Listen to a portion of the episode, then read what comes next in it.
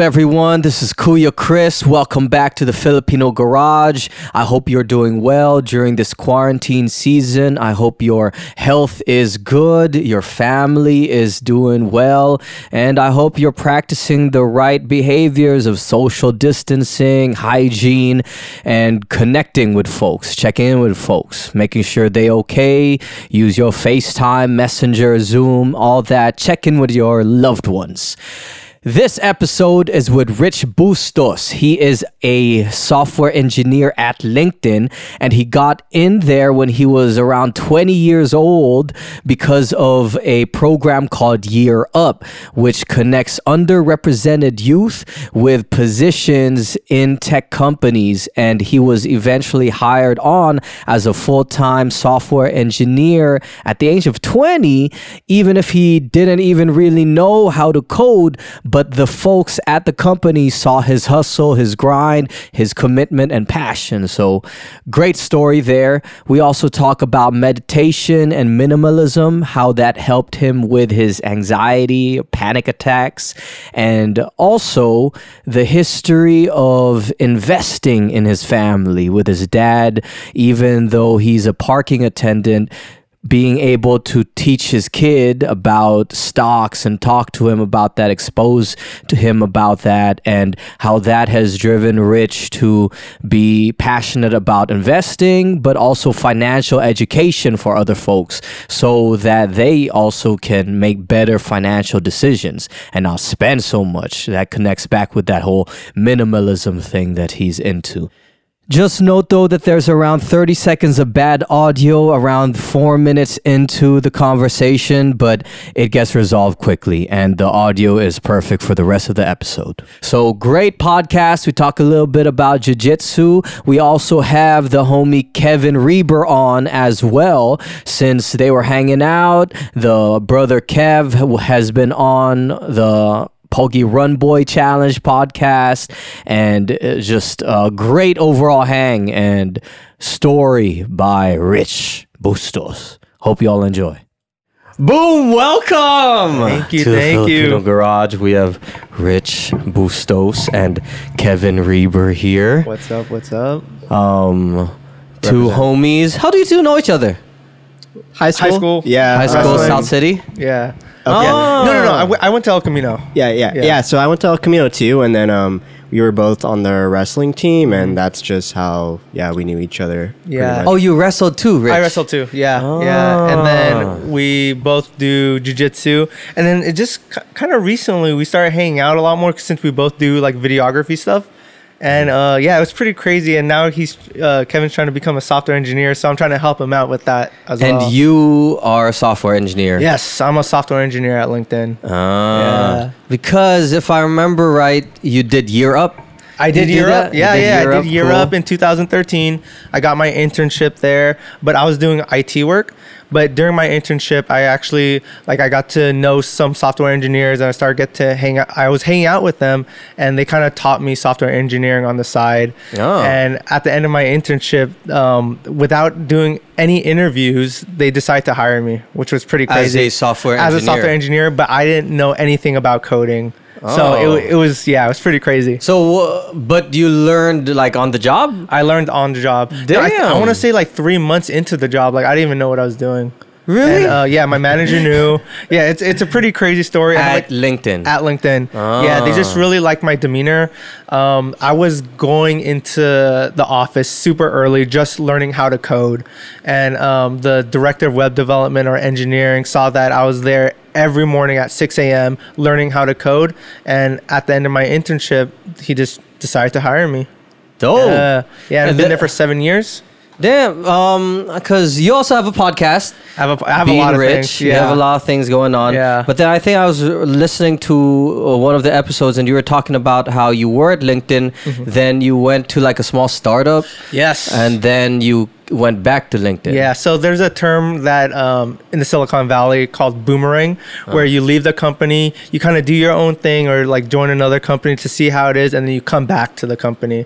So essentially, that's what I did. Um, March of 2019, I left to go to a company called Keep Truckin'. And uh, over there, I was doing ELD software, which is uh, electronic logging devices. So I would write software for that.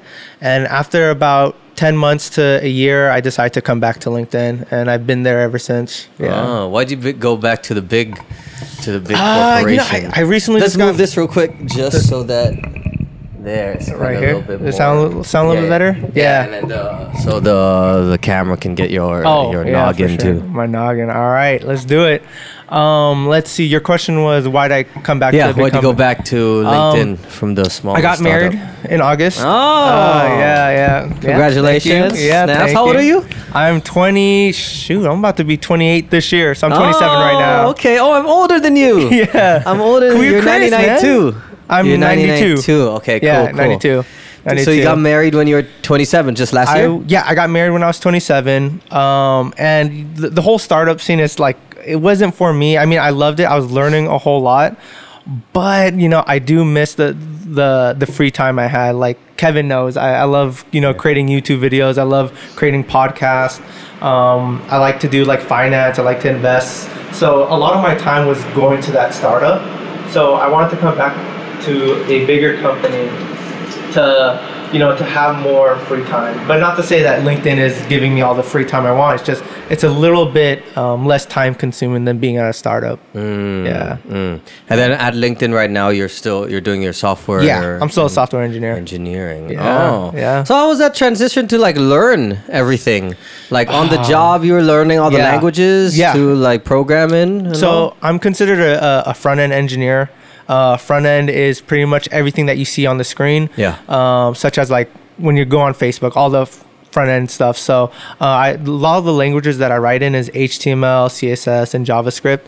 And to be honest like the first year like dude i would i would come to work i would learn on the job and then after i was done i would take these classes on team treehouse if you don't know what team treehouse is it's pretty much like an online uh, eh, you wouldn't consider it a boot camp right it's more of just like Um, an online tutorial Yeah, it's self-paced. Now they do have these things called tech degrees, which are kind of like boot camps, but it's also self-paced. Yeah. Um, yeah, it's an online learning platform, um, all based on like technology and uh, yeah, the whole tech scene. Yeah, so I was building projects at LinkedIn and also taking classes on Team Treehouse. And to be honest, like I still didn't know much until maybe it was like a year, a year and a half into the job where I started like picking up things and kind of knowing what to do. Um, and but you know, still to till this day, I still like face like, oh, I'm not good enough, or uh, what's that term that people throw out? Imposter yeah, imposter Imposter syndrome, syndrome. Yeah, I mean, I still I still face that today, and I've been an engineer for seven years already, going to almost eight. you Damn. know? Yeah, but I mean, it's a it's it's. I mean, I love it. Uh, as of right now, I'm helping Kevin with uh, him transitioning to Ah. software engineering, Mentor. and yeah, so I mean, like yeah, I think this is kind of what's helping me with fighting imposter syndrome, since you know helping Kevin with with coding and making my self worth like oh I could really I could really do this since I understand it a lot Because. Kevin's doing like this whole industry change. Yeah. Dude went to school for architecture, worked right as an architect, uh, designer in an architectural firm, and then now you're doing this whole. You did a boot camp, Uh, or you were doing a self-paced like on your own study. Yeah, so I was using a bunch of um, online learning platforms that were all self paced. But um, eventually I got to a point where I was like, okay, what's the next step? And I decided to enroll in a Springboard. It's also um, an online boot camp, but it's a lot more rigorous. And that just started in January. So it's been about a month. Um, but yeah, what I really liked about you know being in that environment is having the sense of community because that's what kind of keeps you on track. And you know, it's one thing to just watch a video, but like actually talk about it and what you learned, it helps like you know retain like information mm-hmm. and yeah. Yeah, I think that's what helped me too. Like me helping you or like teaching you helps me retain like the stuff that ah. I know. Yeah, that's how. That's like That's what they say about right. why- Like if you want to master something, like teach it Mm-hmm. and Yeah. like learn because you kind of uh, cement the lessons Mm-hmm. when you're like explaining it to other people. That's why when I started going to the kids jujitsu class, I realized, damn, I don't know shit, yo. like to explain things. I was like, oh my god, this is taking forever for me to explain little concepts. I didn't realize that I haven't, I hadn't like enunciated or like said it out loud Mm-hmm. in a way before it was just like doing things Mm-hmm. uh, naturally or like what i've done just by habit right because usually you're just listening listening listening Yeah, in classes and then once now you're on the other end Mm-hmm. and teaching it you realize wh- what you actually know and where you lack knowledge Mm-hmm. Yeah. in right Yeah, I think they, they say like if you can't explain it in like layman's term, you don't know it well or something like that. yeah, uh, uh. yeah. Like I'm I'm still having trouble with like all the like easy terms and stuff. Uh. Yeah. and but you're helping kev right now Yeah, yeah, yeah. I mean, somewhat like um, like we just had a Yeah. session. so is he gonna get 10% of your day. no, well, so, so, so I actually referred him. So if he gets the job, I get a little referral bonus. So Oh, I'm- you get I'm- a yeah. referral bonus Yeah, so too? I'm- man, I'm hoping Kevin gets the job. Yeah. Oh Yeah. damn! Yeah. That's cool that they Me do too. that. If Yeah. you refer someone and then they Yeah. get in, you get a little bonus. Yeah, I mean, because the the industry is so, like, it's so um, competitive, right? So Yeah. they're just trying to attract talent. It is crazy uh, to think about the tech industry Mm-hmm. here in the Bay, right? But could you give me a little um, perspective on your side because you came throughout through Year Up, which is Mm-hmm. specifically a program that targets like communities of color or Mm-hmm. underserved, underrepresented folks, and gets them into like the tech, Tech world. Yeah, yeah. I mean, yeah, man. It's, I, you know, growing up, I didn't know much about the tech industry until I went into Europe. Up. Like the whole Silicon Valley thing. Like I never really heard about that. Um, you know, going to high school. After high school, I, I want to be a firefighter, and I also want to be in the Air Force. I had like all these like connotation of what I want to be when when I uh, grow up. But like being in tech was something I never really thought of. Pause real quick. Yeah. You were born here. I was born in Daly City. I still live in, the same Daly house that I was, City. I was Uh, born, you were born in. Seton. Seton Hospital. Yeah, yeah, Ah, yeah. okay. Rest in peace, Seton. Yeah. Damn. Um, and then you went to El Camino High. yes, I went to El Camino High School. And then did you go straight from high school to Year Up? no, actually, I went to Skyline Community College. Oh, okay, actually, wrestled cool. at Skyline. Oh, you wrestled at Skyline, Yeah, yeah. okay. For for a year. Oh, then just come through to FTCC, bro. Yeah, that's where all the I got- that's what I Skyline wrestlers go through. I know. I went there for a bit, but dude, I, like, oh man, I hope uh, Darren isn't listening. But like, I hate the parking over there. Yeah, it's bad. It's, It's bad. bad. Yeah. It's Yeah, bad. It's bad. It's But- good on the open mat days. Sundays they're good actually. okay, Uh, but okay. yeah, during the nighttime and all that is bad. Yeah, but uh, no, I, I train at uh, Lannisday, which is in Mountain View, which is right next to LinkedIn. Uh, yeah, oh, okay, yeah, okay, okay. Yeah, so So yeah, yeah, I've gone you there. did Skyline, and then how Oh, did you transition to the whole year? So uh, you know, I was a little lost. Um, I think like a lot of people right out right out of high school, they kind of don't know what to do. So I went to Skyline because I you know I saw most of my friends go to like these you know four year colleges, and so I went to Skyline just to you know kill time. I was wrestling, and uh, on my way to work, I was at the time I was working at Radio Shack and uh, not Jamba Juice, Surf City at Serramonte, and um, on my way to work, I actually heard an ad on the radio, and the catchphrase was like, "Get paid to go to school." And that kind of caught my attention, Oh. and, and it was Year Up. So going through the Year Up program, you actually get paid to take these classes, which is uh, classes in uh, informational technology, which is short for uh, long for IT. So when I went to orientation, one of the things that they showed like on the screen was like you the people who came out of this program work at Google, who work at Facebook, and on the video it had like these students eating free food. And i was like oh okay this is i definitely have to try to get into this into this program. So i went through the um i went through orientation and then i wanted to apply. And like the the application was super rigorous. You go through like six different interviews um and they you know check background checks and your the household incomes needs to re, it, should it shouldn't surpass a, a certain, amount. certain amount. And luckily like my my parents you know, I, I love them to death, but you, they don't really work prestigious jobs. My dad is a parking attendant, and my mom is a um, like an office office manager. So I met the criteria of getting into the program. Um, so I got in for six months they teach you about IT. You take these classes, and the following six months you're put into an internship. And luckily, I got my internship at LinkedIn. And at LinkedIn, I was a I think the role was called uh, tele- telecom engineer, and pretty much it was it was a nicer way of saying you fix cell phones. So as an IT person, I was fixing employees' cell phones, and you know throughout that six months, I kind of felt like you know I could do a lot more than what I was doing. So um, during my internship, I met uh, software engineers. I told them that I was through, I was in the year up program, and you know I'm only here for six months, but I want to learn software engineering. And I met an engineer who would give her time to teach me software engineering stuff. And I was hanging out with her almost every single day, and she introduced me to more engineers and through that it got so big that the director of engineering actually knew about me. He knew that i was this kid that was learning how to become a software engineer. And at the end of my internship he just wanted to hire me. He saw like i had a lot of potential even though like I mean, I didn't have a like a, a proper interview, but I would talk about engineering to him, and like he saw that I was like super enthusiastic about it, and he just decided to hire me after six months, full time position, Damn. salary, um, and keep in mind like I didn't know anything. Like I, I was I was te- I, I was taught all these stuff, but like if you told me to build a web page, I wouldn't know how to do it. Oh, yeah, damn. it was crazy. Yeah, And how old were you? Like 20? I was 20. Yeah, I was in the Year Up program. I was 19, and then I got hired when I was 20. So I was the youngest engineer at the whole company.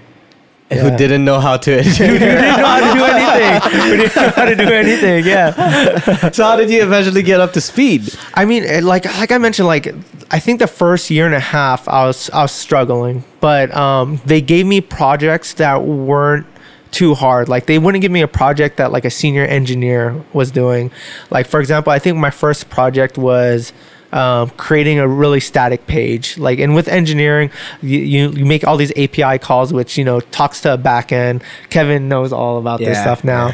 but for me, so some of the projects was like I didn't have to talk to an API. I would just pretty much just write HTML and CSS, and that was kind of like the building blocks. And as soon as I was done with the project, they would give me something slightly more difficult. After that, something a little bit more slightly difficult, and then after that, and then just it would just keep on continuing. And uh, it got me to a spot where I was really comfortable with writing code, and that wasn't until like maybe a year and a half in. Do you Yeah. think they wanted to specifically invest in you for a certain reason? Why do you think? Yeah, I think. Um, I mean, I was. I would like to say that I was a hard worker. I was showing up at LinkedIn at like 6:30 a.m. almost every single day when I didn't have to. I wasn't getting paid to to be there at 6:30, and me learning how to do software engineering stuff. I wasn't getting paid overtime to do that. I like I was still doing my internship job, which was like fixing cell phones. But I would spend the time even before that to learn software engineering stuff and I think they just really saw that like if if this kid is putting that much effort into doing something that he's not even getting paid for, hmm. like why like what would happen if we actually started paying him to do this? So I I would like to think that that that was like their thought process, but I mean ultimately I, I honestly don't know. Why? Why do you have that work ethic? Where'd you get that from? Um, I mean, I think there are a lot of things that wrestling for for Yeah, sure. wrestling. Yeah. so uh, like like Kevin knows, like I was really even though I wasn't the greatest wrestler, I loved wrestling. What weight Uh, class were you? I was 152, and I'm like pushing like 170 right now. yeah. Doesn't look like it. Oh, no, yeah, no. This is definitely this is yeah. I'm pretty pretty heavy. Christian, but- how much you weigh? like 165, bro. well, in, in jiu-jitsu, I compete at 168. Oh, so, like, yeah, yeah, yeah. okay, okay. Um, but so I think wrestling, like I was really big into wrestling. Um, that was, I think that was the only reason why my grade was okay in high school. I was like a C average. Um, so as work ethic goes, I th- that plays into one was wrestling, and also like I felt after high school, I felt a little embarrassed because all my friends got to go to these four year university. um, I kind of wanted to prove prove myself. I, it was it was crazy because there was one time like this is my best friend, and I was actually one of his um, what's that thing called in during weddings? Groomsman? Best groomsman, man. Oh, groomsman. best No, man. not best man, groomsman. Um, so I was his. I was actually one of his groomsmen, and uh, when I told him that I wanted to get into computer science, the first thing he said is like, "Dude, that might be a little too hard for you." And that kind of that that kind of took me back. And um, luck. This was before I found out about the Year Up program. Uh, oh yeah, And- young groomsman. No, no, no. Sorry, sorry. So he told me that Oh, before before. Okay, before I okay, went okay. to Year Up. No, he got married last year. Oh, okay, okay, okay, okay. Oh, so y'all still friends? Yeah, yeah, we're, Yeah. yeah. we're still best friends. Yeah, we're still best friends. But um, yeah, so he said that to me. So I always had this, you know, mindset. You know, I was at Skyline Community College. All my friends were at these four-year university. I just really wanted to prove myself. And once I got that opportunity, it was like it was it was time for me to just go heads in. Ah, yeah, and that's kind of ah. like where the mentality comes from. Um, there's another dude that I knew from um, uh, Skyline, Mm-hmm. and then I don't see him for a few years, and I see him at Phil's, and he was like, "Oh, I'm starting a Year Up program," and then like a year later, I see him at Phil's again, same spot. like, "Oh, I'm on Facebook now." I was like, "Cool, that's dope." Oh, he he he works at Phil's. No, no, no, no. Okay, He, I just saw him. Oh, but okay, okay. yeah, he now works at Facebook, but he just Oh. went through. I thought he was like, oh, you're still here. No, no, no, no, no, no, no. We just see each other for at okay. Phil's Oh, for some reason. That's like the spot. And then, yeah, just to see him from same thing, Skyline, then Year Up, actually. Mm-hmm. Yeah. And then now he's at Facebook. Uh, I don't know the specific job, but still, that's a good trajectory Yeah. from there, right?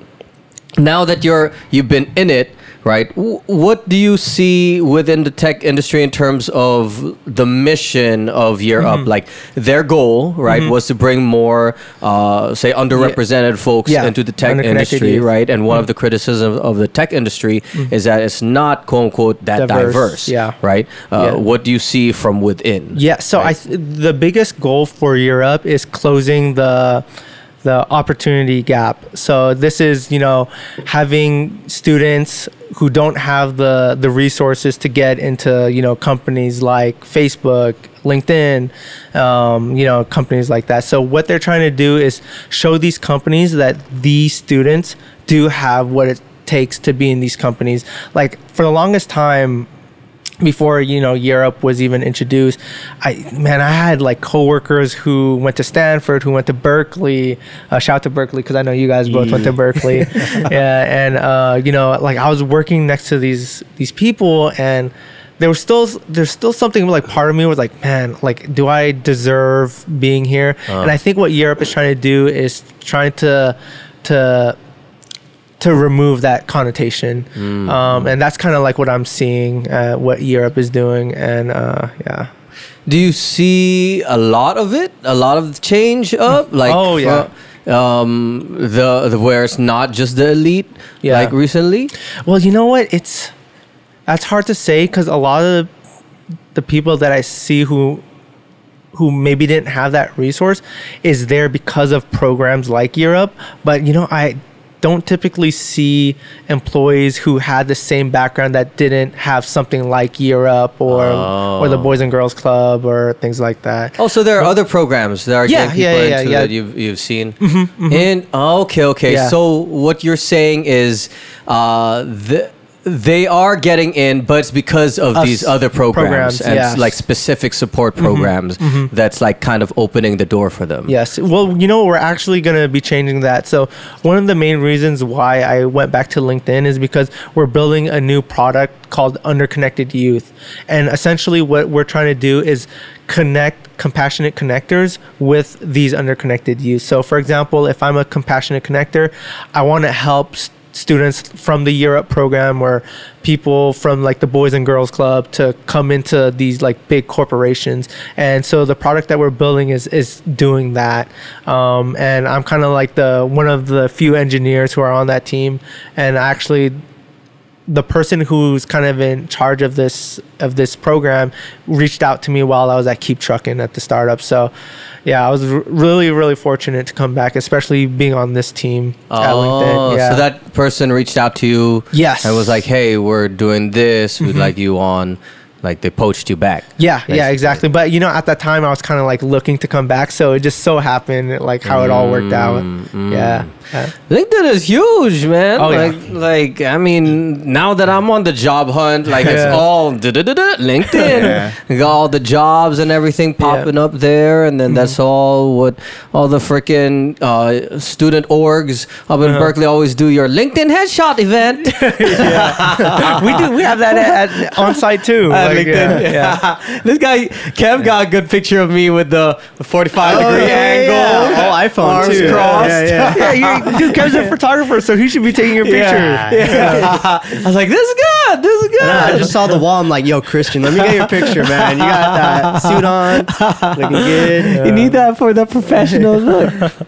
Well, that's cool. It's uh, it's cool to um, kind of hear because I know that there's an issue of uh, or a lot of people from these communities of color may not envision themselves right as a software engineer like to just to think like oh this is a possibility right and then it's cool to hear that you've been in it for a good number of y- Yeah. years almost a decade Yeah. already you're closing in on a decade of working in I there know, man. Uh, hopefully, I love LinkedIn, but you know, another passion of mine is like investing, and I definitely don't see myself, you know, being an engineer my my whole life. Oh, Yeah, really? Yeah, yeah. So you Um, think- I do love it though. Like I, I love LinkedIn and I love being there, but you know, I, I also value like family time, especially since you know I'm newly married. Uh, I have a big family. I'm Filipino, so I have like all my cousins are here in Daly City. Oh yeah. yeah, so Dope. like it's yeah. So the family parties are lit. Yeah, family, family parties are lit. I mean, like I think Kev, you always ask me to shoot on the weekends, but I'm like, I'm telling you, like, oh no, I have a family party this weekend. yeah. Your house isn't the one with the garage open all the time, is it? It might be. it? Do you have a Do you have a TV in the garage? No, I don't. No? I don't. Okay, I don't. I think I know what, what house you're yeah, talking yeah, yeah, with the manong over yeah, there. Okay, yeah, okay, but okay. My, the garage is somewhat open because my dad loves to clean cars, so ah. he's Oh. always there, just like just chilling, cleaning ah, cars. Yeah. Oh, okay. Yeah. And then, so you said you're into investing. Yeah, Are yeah, you saying that you're looking into a career that's more on on that? Yeah, so what I essentially love to do is I I love to help people with you know investments and uh, because I just feel like you know people our age don't really know Yep. about investing Yep, or how to like think long term. And luckily for me, like I grew up knowing about like stocks and investing because my dad was really into it. Ah. Like my my dad, you know, even though he doesn't have like a really like sleek job, he's just a parking attendant. He's been an investor and he's been playing stocks since he was as far as I could remember. But like so when I was younger, when I used to sleep in the room, I would always like wake up at 6:30 because my dad would watch the market because that's when the market opens here in in in our time in our uh, time zone. So knowing that when I turned 18, I started I opened my my stock account, my stock brokerage account, and through that it was I think it was Fidelity, and um, you know I put a little money away, I invested in stocks, and I, I felt like I felt like I got to a point where I don't have to depend on money too much just because of the investment uh, strategy that I've been doing since I was a lot younger. So, and I just feel like you know, uh, especially millennials, they you know once they get money or if they have a big salary, the first thing that they want to do is like move out of their parents' house, live in the city, have their whole paycheck go to rent. But you know, for me, when I started working at LinkedIn, you know, I like I, I don't want to sound like a bragger, but when I got hired when I was 20 years old, I was already making making six figures, and through that, like, of course, I kind of want to move out, but I knew that you know, as as an investor, I want to save my money and just kind of invest my money instead of putting it to rent. So through that, I was able to like purchase a house. I have tenants. Um, I play stocks. Uh, I got into crypto a little bit, um, and you know mutual funds, ETFs, everything like that. And I feel like I'm at a point where, like you know, knock on wood, like I say lose my job tomorrow, I feel like I'll still be financially stable, just because I'm f- financially literate. Yeah. Yeah, that's super important, dude. Yeah. And I don't think it's just our generation. I think it's almost like our demographic. Oh, yeah. As Filipinos here, like if you break it down, a lot is working class background, Mm-hmm. right? And we're not taught any financial education. Financial literacy is zero. Yeah. Even if you like, what's even worse is it's zero in the older generation, right? Like. I've almost had I've had to have conversations with the older generation about like, yo, watch out for this loan. I've had family, I've had a friend's family lose their home because of a reverse mortgage. Oh, yeah. That like they're because of predatory lending, especially they target like older Mm-hmm. Filipino like homeowners Yep. who've Yeah. Mm-hmm. had their ho- homes from like the 70s, right, 60s, and in the area, but then they're enticed by the refinancing Oh, that gets yeah, you more money horrible. uh, up front, but then they lose the equity in it Yep. and things like that. And it's, it's dope to hear because um, actually I reached out to you because I read your article on your website on financial independence. Mm. Oh, yeah. right. That's Right the thank that's you. the one uh, Kevin sent it to our little group chat, and then um, there's dope shit there. Oh, right on, You're, yeah, you, thank the you. Mm-hmm. you were saying the house that you own—it's actually in Vegas. Yes, right? it's in Vegas, and then yeah. you rent that out. I rent it out. Yeah, That's a smart ass move, Yeah, right? yeah. Instead of like you were saying, paying Rent, rent yeah. to another landlord Yeah. who's most probably not Filipino, Yeah, right? yeah. And the money is now not circulating mm-hmm. in your community anymore, Yeah. right? Yeah, and, then I, oh, hmm. sorry. I, I was gonna say I just want to say up front, like I still live with my parents and I'm married. Like I, there should there should not be a bad connotation of living with your parents. I hear this all the time, where like my my coworker would be like, "Oh, you know, why are you still living with your parents?" And like I. Like why not live with my mm-hmm. parents? I'm, I don't have to pay for rent. Yeah. How crazy is that? And you know they're um, I'm not allowed to. Okay, am I allowed to say puti? You know, yeah, so it's, it's like them who's like, dude, like right when I was 18 or right when I got a job, I moved out of there. Like I did Yeah, not want to. yeah. Like they don't even help their parents out. Like Yeah, for me, that I feel like that's such a big thing. Like when I started getting paid as a software engineer, I did everything I could to like help out my parents. Like I would help them with the mortgage if they needed. If, I'd, you know, I'd treat them out to eat, or like if they need to rent a car, then you know. But you know, th- those people don't. They don't do it. it's a cultural thing, Yeah, which yeah. kind of it sucks Yeah. because there's because that's also the larger society that we're in in terms of expectations comes from kind of the puti culture Yeah. that's very disconnected from the Filipino way of Mm-hmm. kind of being in alignment still with your parents, right? And in this case, right, supporting being at home and then still contributing in different ways, right? Mm-hmm. It might not even be financial. What if it's just I have friends who help with all the household things going on and it's only it's their lola's house, right? Yeah. The- and that's still part of that's economic value, right? But also it's not something that's respected, quote Yeah. unquote, outside of our community. Yeah. Right? Which I, I appreciate that call out for like putting that down. Because Yeah. bro this this dude drives a Tesla. It's good to be at home. Yeah, that's what I'm saying true, man. yeah. but uh, I but the principle behind it is the support of the family right? that's super important Mm-hmm, Yeah, right? yeah. and are you aiming to like retire them Yeah, yeah, that? for sure. Well, you know, actually, the house that I purchased in Vegas was essentially for them, Mm. but my parents said that they're not eh, they're not going to retire anytime soon. Mm. They're still pretty young. My dad's like fifty five. My mom's fifty three. Um, so they're not going to retire anytime soon just yet. So they actually told me like, why don't you rent it out, build some equity on it, um, and just you know play the play the long game. And Mm, you know, with that kind of parents, you have to res- you like I respect them so much that like whatever they want, I'm I'm gonna do. Mm. And like see, like just looking at it now, I mean, it's the bet. It was a good decision Mm, to do it. yeah. so are you saying you kind of want to go into like financial advising I, you know, yeah. So I was gonna bring up like so a lot of the financial advising, like I, I definitely want would like to do it, but at the moment I'm doing it all for free, especially for people who are not financially illiterate.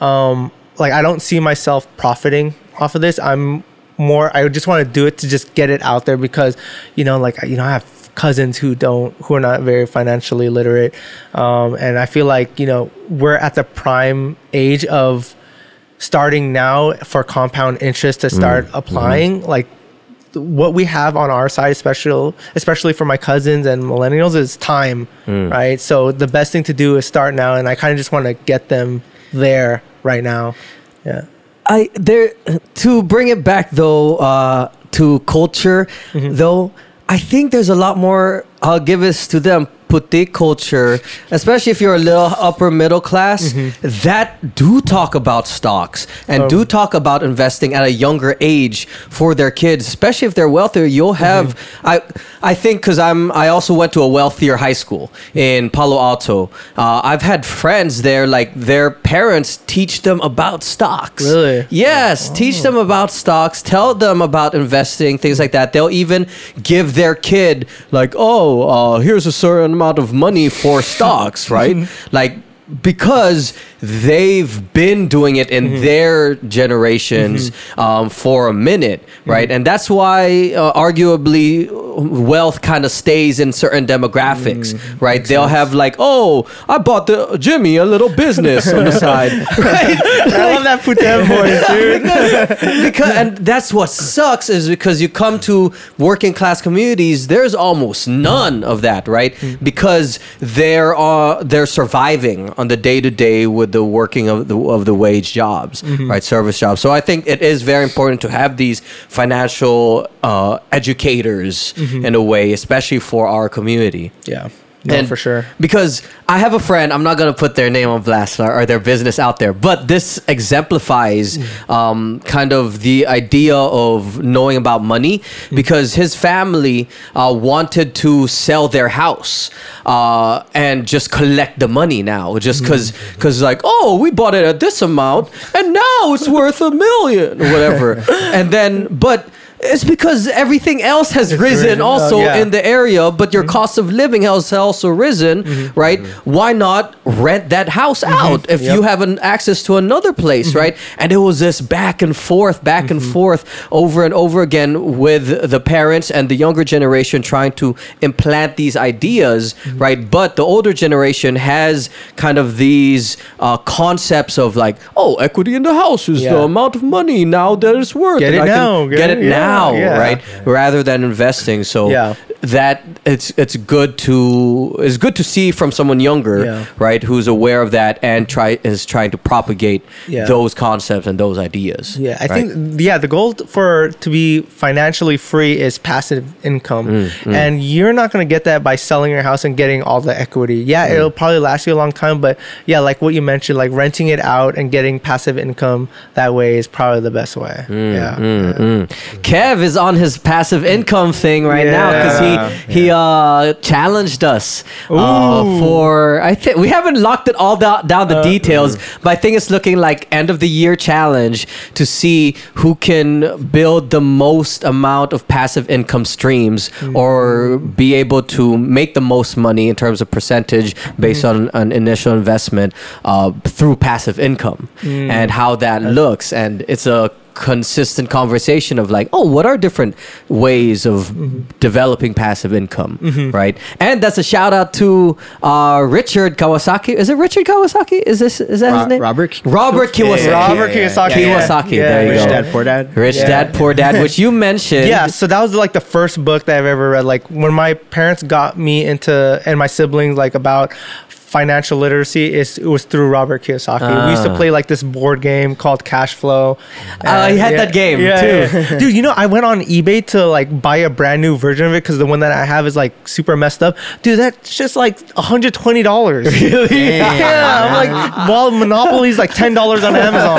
I'm like, fuck. maybe the sellers were like all right cash flow Yeah. yeah. Let's legit make some cash flow with this game. It had that little spinner Yeah, thing, right? yeah, Yeah, yeah. I I Had remember the that. cheese, like yeah, yeah. Yeah, and you have to put your assets in one column, things like that, expenditures, Yeah. right? Liabilities Yup. and all. Were you named after that?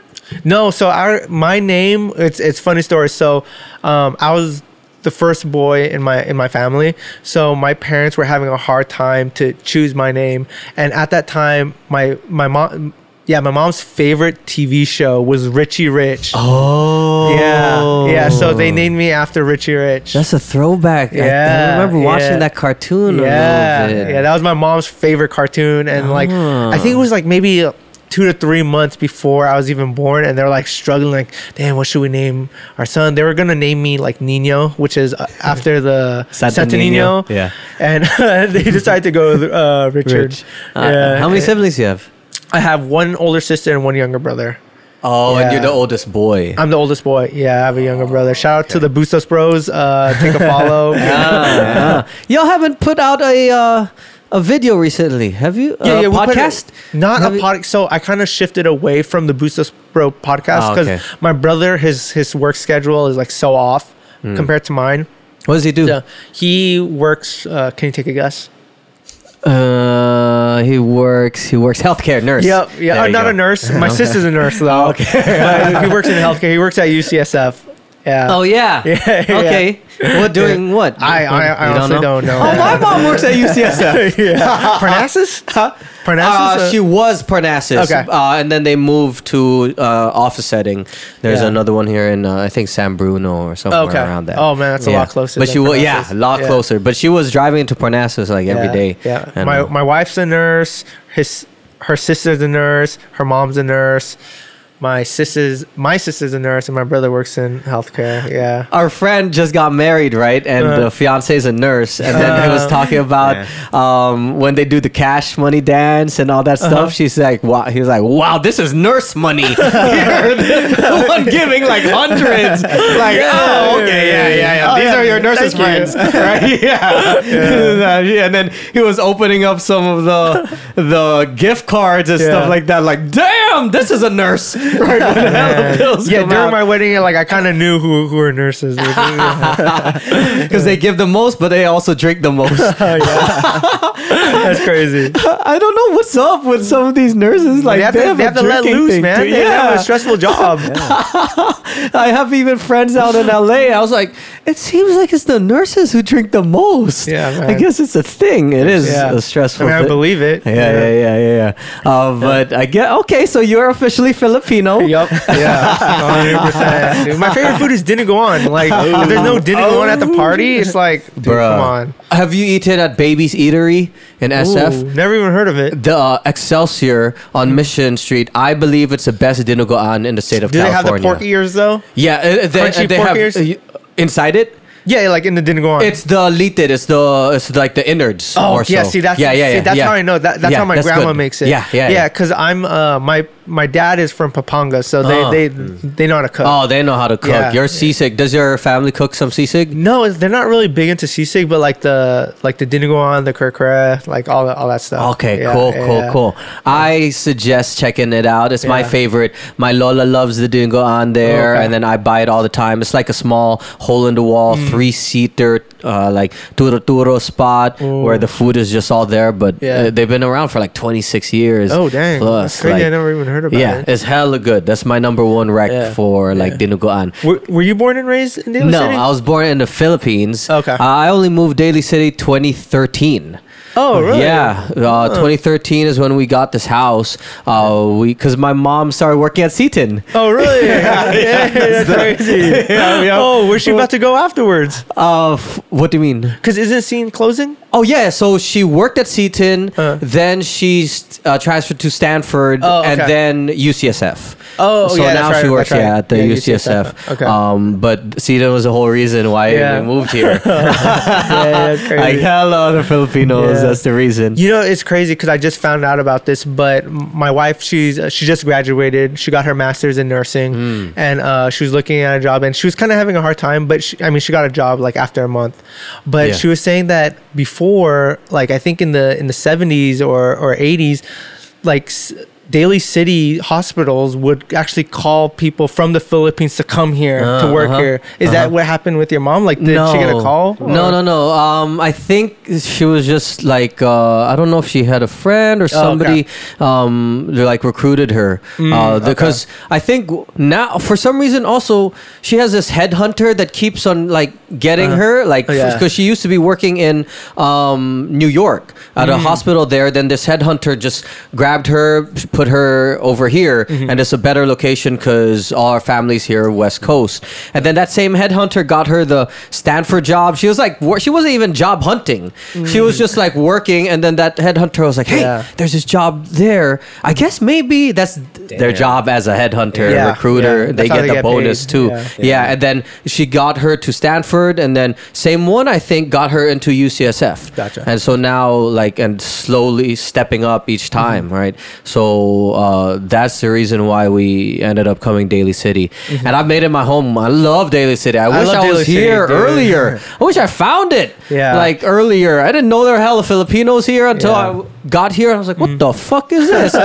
like, why? is- He looks like is that a Filipino restaurant? I was so hyped Yeah. because I grew up in a spot in LA where it's mostly Chinese and Vietnamese, Latino, Yeah. like that. And Yeah. then I would drive like 30, 45 minutes to mm-hmm. go to a Filipino restaurant. Mm-hmm. Here is like everywhere. I'm Yeah, man. spoiled. I love it. Lingnam, I go yeah. Jollibee every other day. Yeah. I had Jollibee last night. Yeah. Had some spaghetti yesterday. Oh my god, that's really my guilty Yeah. pleasure. Like Yeah. Mm-hmm. I try to not eat fast food and eat healthy, but sometimes I get the craving Yeah. for the two-piece chicken joy with spaghetti. Oh my goodness, And like that hits home, and then and a jolly hot dog because jolly hot dog is for the Mm-hmm. Drive home.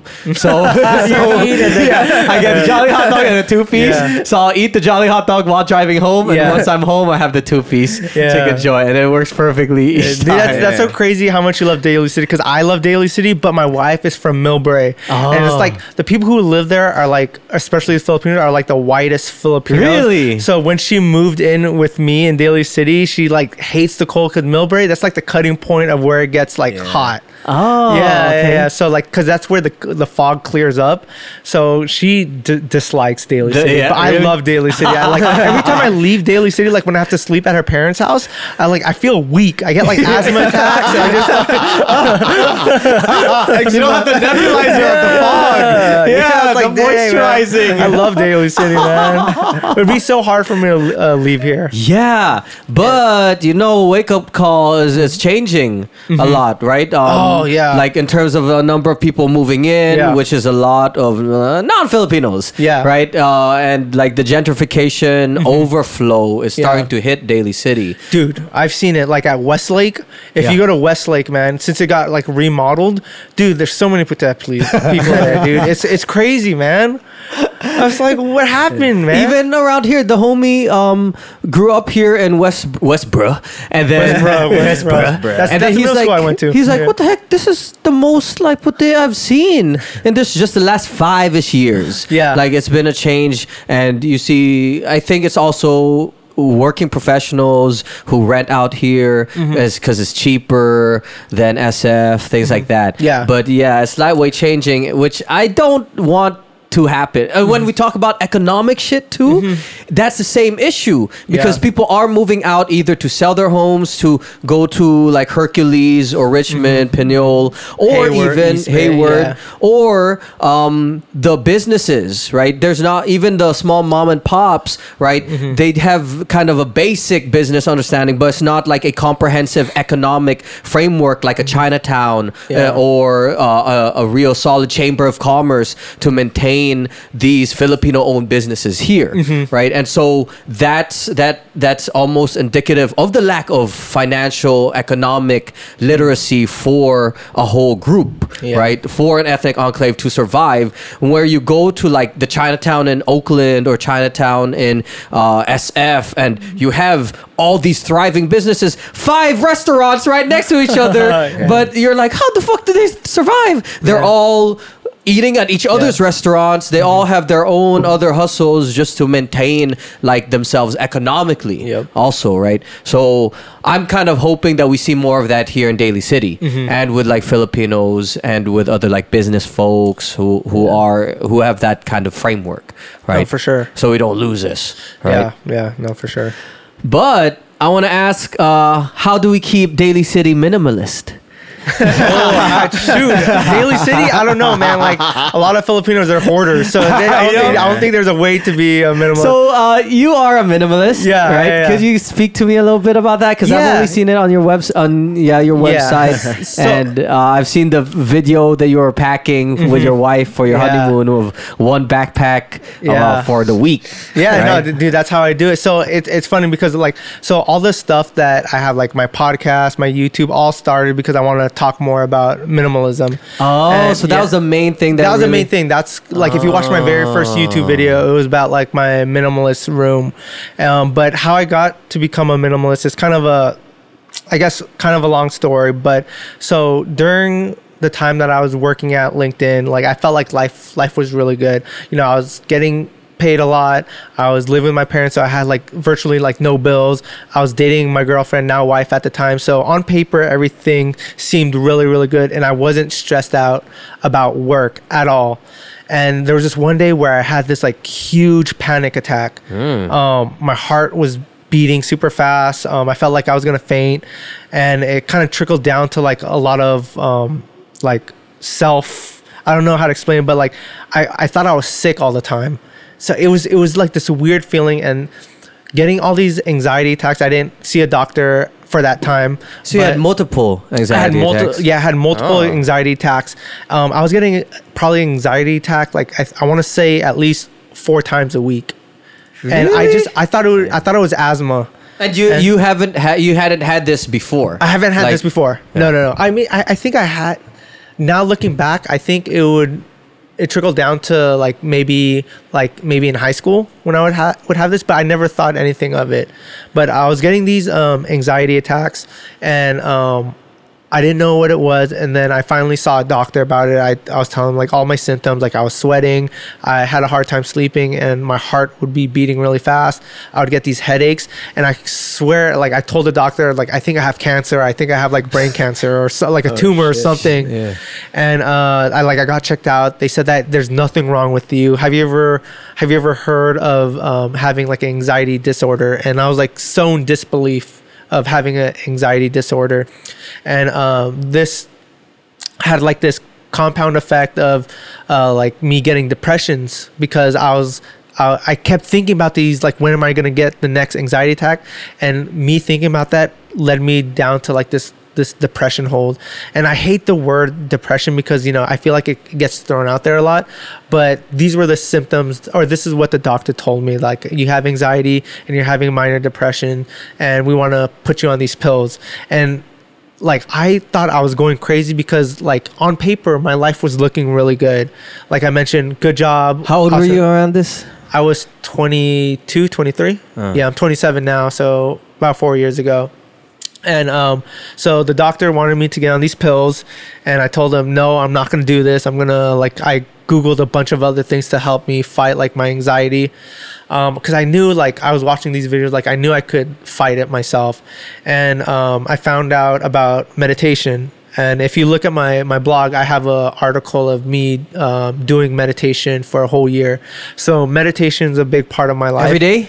Um, I I did do it every day. Now I I try to squeeze it as much as possible.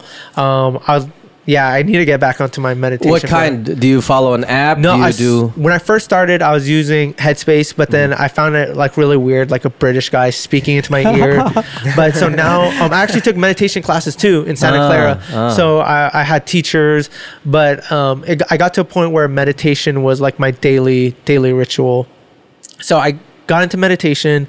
Um, I found out about mindfulness, and when I was on a Reddit channel, this was Reddit. I was on a mindfulness Reddit sub channel. Um, I found out that there was a, a documentary called The Minimalist or Minimalism, and I watched that documentary. It was on Netflix, and then uh, I just totally adopted that lifestyle. This was in 2015. Um, so after I watched that documentary, I like like it welded into me really really well. So I just started adopting that minimalist lifestyle and kind of helped me. Maybe that's why I don't meditate as much because living a minimalist lifestyle kind of soothes me and I don't feel anxious and it declutters Oh. everything that I have in my mind. and then you didn't have those I anxiety mean, attacks? I mean, I, I still have anxiety attacks. Like my my wedding, I had like an anxiety attack because I was getting married. But now, now that I'm like more mindful of what's happening, like I know how to like fight it. I know how to Mm. accept it. Um, and minimalism is just like an addition to help me. an additional tool. Yeah, like that. additional tool. What happens? Do you get like cha- like your heart runs? Yeah, my heart Like, runs like I feel like my heart's about to explode. I feel like I can't breathe. I sweat. Do you get Uh, super like mind running? Mine Like running thinking? and like it's it's weird like visual looks weird. Oh. like like almost like tunnel vision. It's really hard to explain. Oh. Yeah so i was getting this in 2014 15ish i was yeah 22 23 The reason why I'm asking is because I'm I don't know what the difference between a panic attack and anxiety attack. Yeah. Because I had one like episode when I was in school, Uh-huh. and then where I was like get feeling the heart Yeah. run, and I felt weird. I felt high. Yeah. I think that's what made me feel weird because Yeah. I'm sitting in class and I'm like over analyzing my thinking like Yeah. i'm thinking something i'm like why am i thinking that and then when like huh this is the same cognitions i have if i'm high like Yeah. on on weed and i'm getting a paranoid trip on weed then i got weirded out that i had those same thoughts when i was not on weed i was like i'm, I'm fucking in class I'm, I'm not high right now why am i thinking this way Yeah. and it made me feel so weird. I started getting uh, uh like I had to step out uh, because my heart was racing and I had Mm-hmm. To drink water. And then Yeah. I had a fucking presentation to do. Oh, and then so I was just standing. I was like, this is so weird. Yeah. And then uh, my homegirl in class actually had to like she was like, are you okay? And walked me to like my next class. And then I I just had to sit down, call my sister and all that. And then but it was weird because. I've never had that like growing up. Yeah, But then same. I've had like one or two like episodes. It was after when after I hit like 24 and Yeah, stuff like that. that's That's, why I was yeah. wondering how old you were and Yeah. all that. And then I actually have a homie now who actually works in tech. Um, but I think he he's like 22 now, 23. But then like it was only around that time and working more in tech uh, that he started like having just anxiety Mm-hmm. Yeah. a little bit. Maybe it's just all the screens. Dude, I, the I, I honestly don't don't know because like like I mentioned, like everything everything was good, and I, I don't know. I just f- always felt worried, and I was feeling sad for no reason. Like there was times Yeah. where I just start bawling out for no reason. Like I'll just be watching TV and it'd be like a comedy, and then I'll just be I'll have like this immense feeling of sadness just fall over me, and then I just start crying, and I like at that.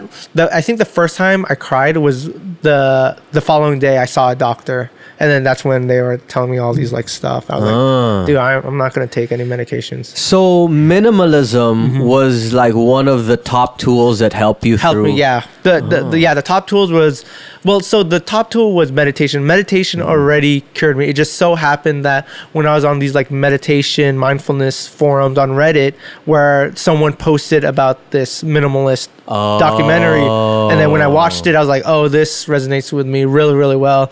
So that's when I like adopted, adopted the lifestyle. Yeah. Oh, Yeah. okay. But Yeah. all, but the practice that kind of helped you a lot during that time was the daily meditation. Yeah, the daily meditation. How long would you di- meditate a day? Uh, when I first started off, it was like five minutes. Cause like, dude, I was like, dude, this is like when I was closing my eyes, I was like, this is so dumb. This is That was stupid. me. Yeah. when we were doing uh, that one month, I would Yeah. like I would sit in my car right before work, and I'm like, oh man, I'm, I'm sleepy. I gotta run or like you know Yeah. stretch or something. we had a but- challenge Yeah. where we had to meditate every day. Uh-huh. Uh, and then whoever didn't would pay like 20 bucks to this charity that we Oh, that's we, pretty sick. I'm trying to be in this. Like, yeah, yeah, hey, we did it hey, again. we look got what relaunch. Yeah. When did we do that? I, some month. I forgot. It was like Uh-huh. Maybe some- March or- maybe well, March it was or after the, the running, running, yeah. thing. Yeah, we did that, and it was like you're supposed to do a certain amount of push-ups and Mm-hmm. um, sit-ups a day, and then also meditate every day.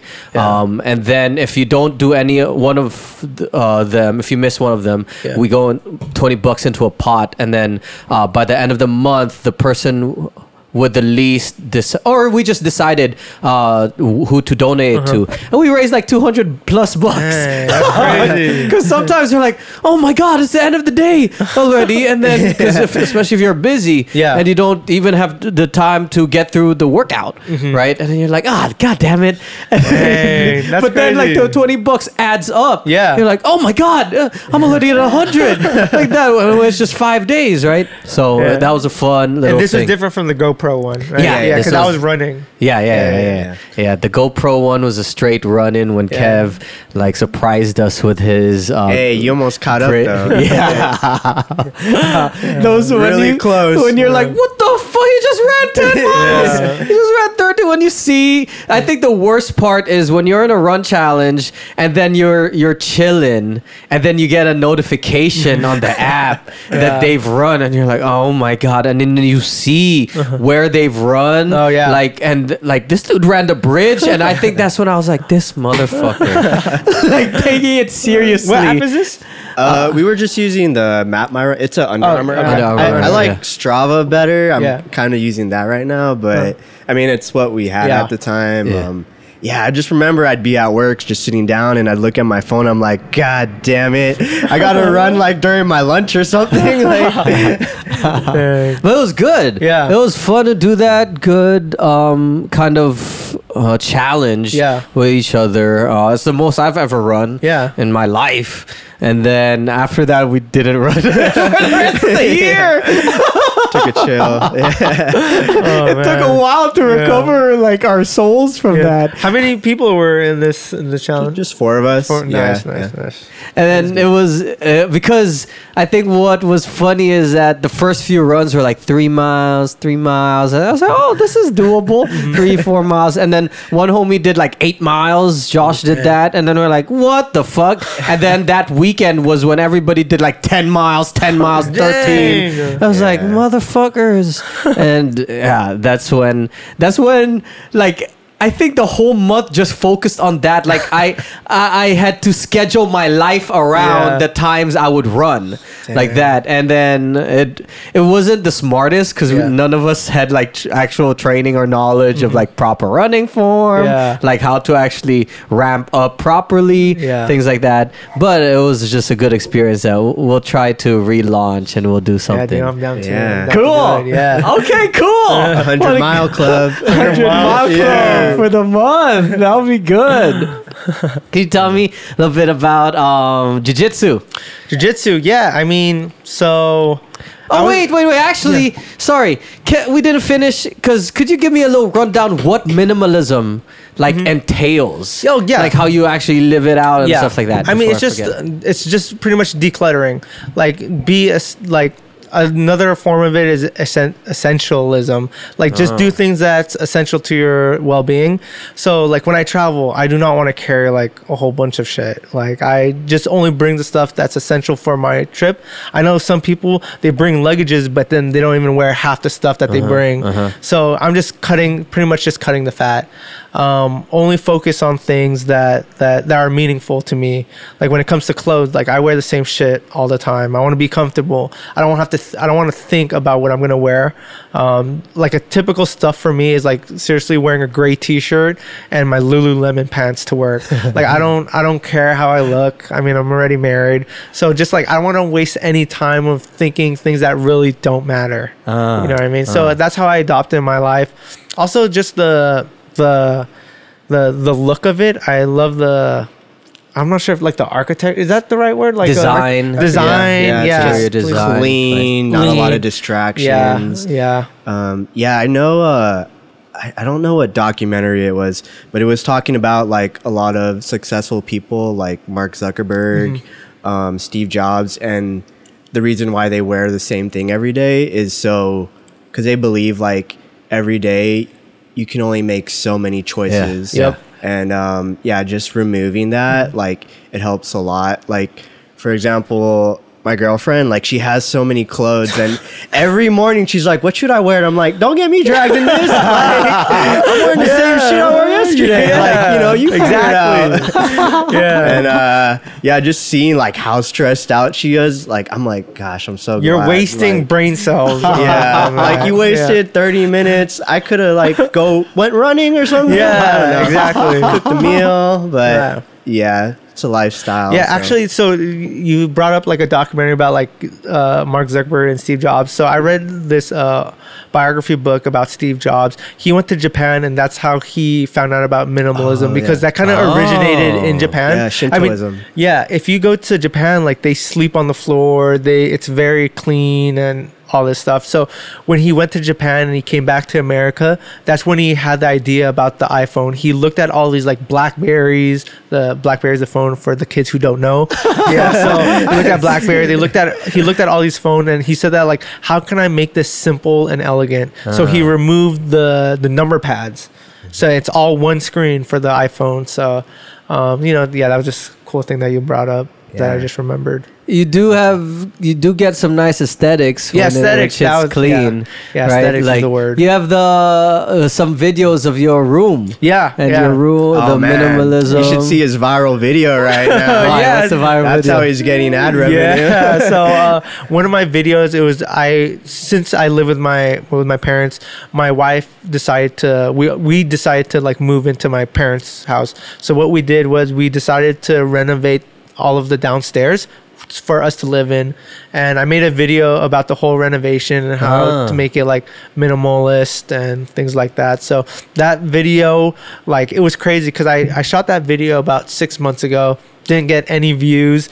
And then all of a sudden and i think i texted you the morning of one morning i woke up and it had like 40000 views all in one night and like three no not 300 but like like 150 comments when i woke up and then now it's at like 160k Yeah, views It's not slowing down either. Yeah, it's still like it just keep up. going. Yeah. yeah. Yeah. and it's just something that has been up for a while. Yeah, I mean video. it's just like six months ago, but I think since the new year, I think everybody's gonna try to adopt a more minimalist lifestyle or like maybe renovate their condo uh, their house. Yeah, All yeah. right, the Marie Kondo method, KonMari method. Did you do that? I knew. You know, it's funny. I read her book before the show came out. Uh. Um, it's pretty much just like how to like tidy your like stuff up. Yeah. But like I'm more of like removing things that I don't need. Uh, uh. But I mean, yeah, her her book is good. I the did the sick. whole process with my clothes. Yeah. and then I re- and uh, I only did the clothes and books so far.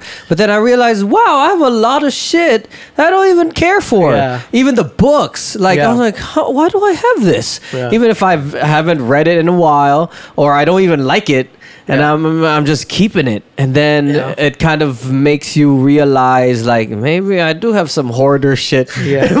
Bro, have you ever been to like a typical Filipino house? Oh Man, my god, dude. bro, it's bad. Oh my god. Yeah. Like, but it looks just like every other Tito's Yeah, house, right? You're like, oh, this looks familiar. Yeah. Right? You- Uh, yeah. Funny story because um, I, when I bought my Tesla, my friend kept asking me, "Oh, how do you charge it?" And I kept saying, "Oh, um, I just charge it in the garage." And he was totally confused of what that meant, and he was like, "Wh- "What do you mean you charge it in the garage?" I'm like, "Y- y- I have a charger in the garage. I put the car in the garage, and then I realized a lot of Filipinos don't put cars in, In the, the garage, garage, because yeah. they, they just stuff everything in their Yeah, garage. I was surprised the first time I went to your house. I was like, "Whoa, he's got all this space!" like, yeah. yeah, we have two cars in the garage. Yeah, yeah. Damn. no, because I, dude, I I minimalist that shit up so Uh, much. uh, yeah, uh, uh, uh. yeah. Because my parents they, they they hoard too. So Yeah, yeah. do, but do you like tell your parents like, "Hey, Yeah. this is too much" and all that? Yeah, I, I tell them I tell them all the time. Yeah, I tell them all. The I do the same with my mom. Like she has hella hangers, and I'm like, "Mom,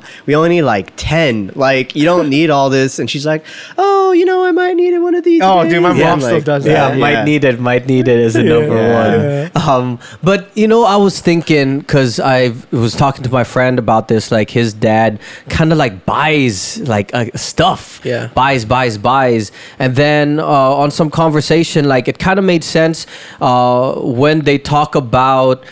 Uh, that being kind of almost a form of success, right? Of being able to immigrate and like being able to buy these things Uh-huh. in comparison to what's there in the Philippines. Yeah. And then it's a lot of this idea of saving it for a bad day. Right? Saving things for a bad day, and wh- where where I think it's tied to that kind of immigrant um, experience, Yeah. and uh, that's why I'm like.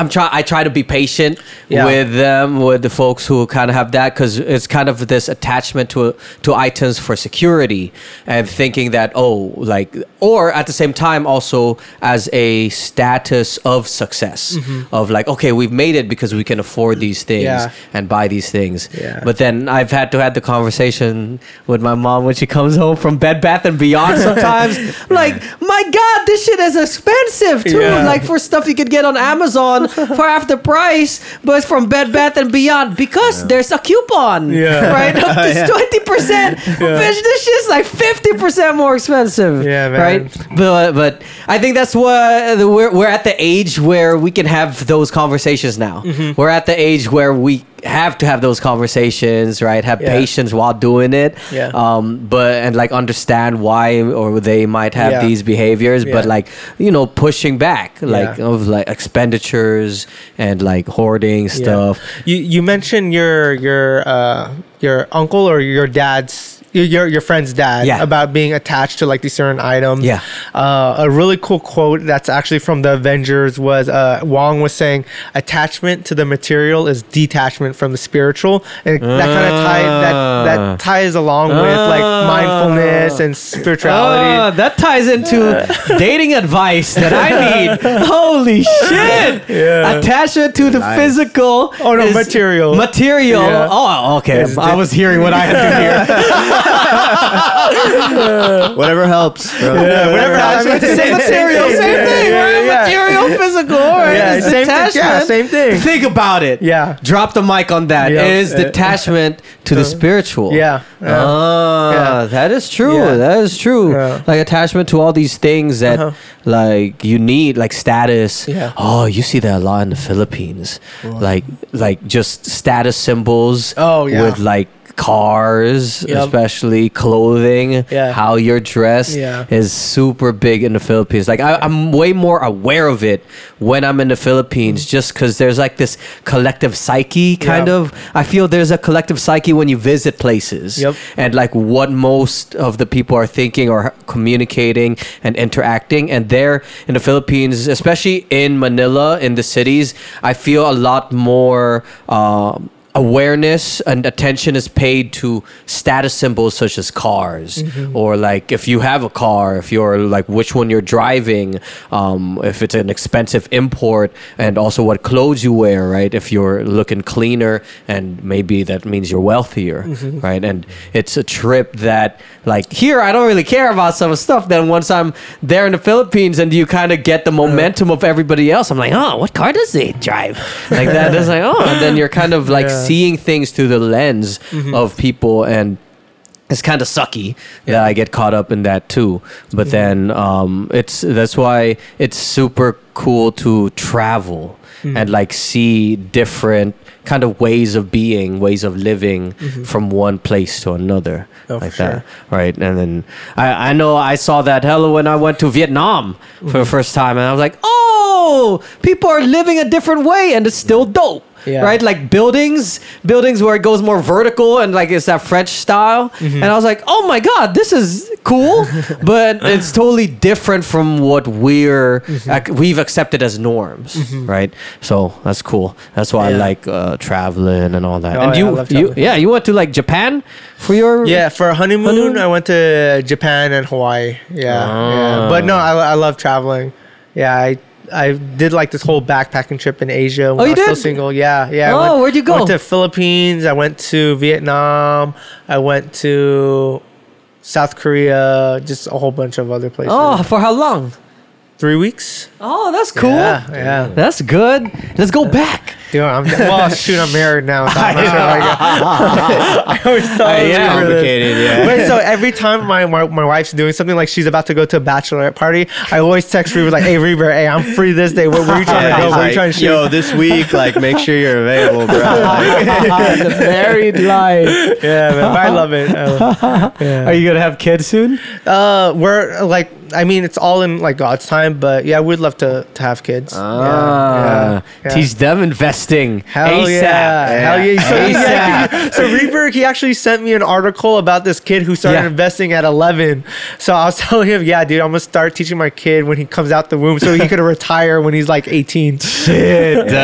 Re- in reality, probably. Yeah. Shit. Yeah. Well, if you're That able to start that early. Hell yeah. I mean, Right. dude, this life is all about like living, man. So I want to, if I do have a kid, make sure that, of course, like his, his mind is right.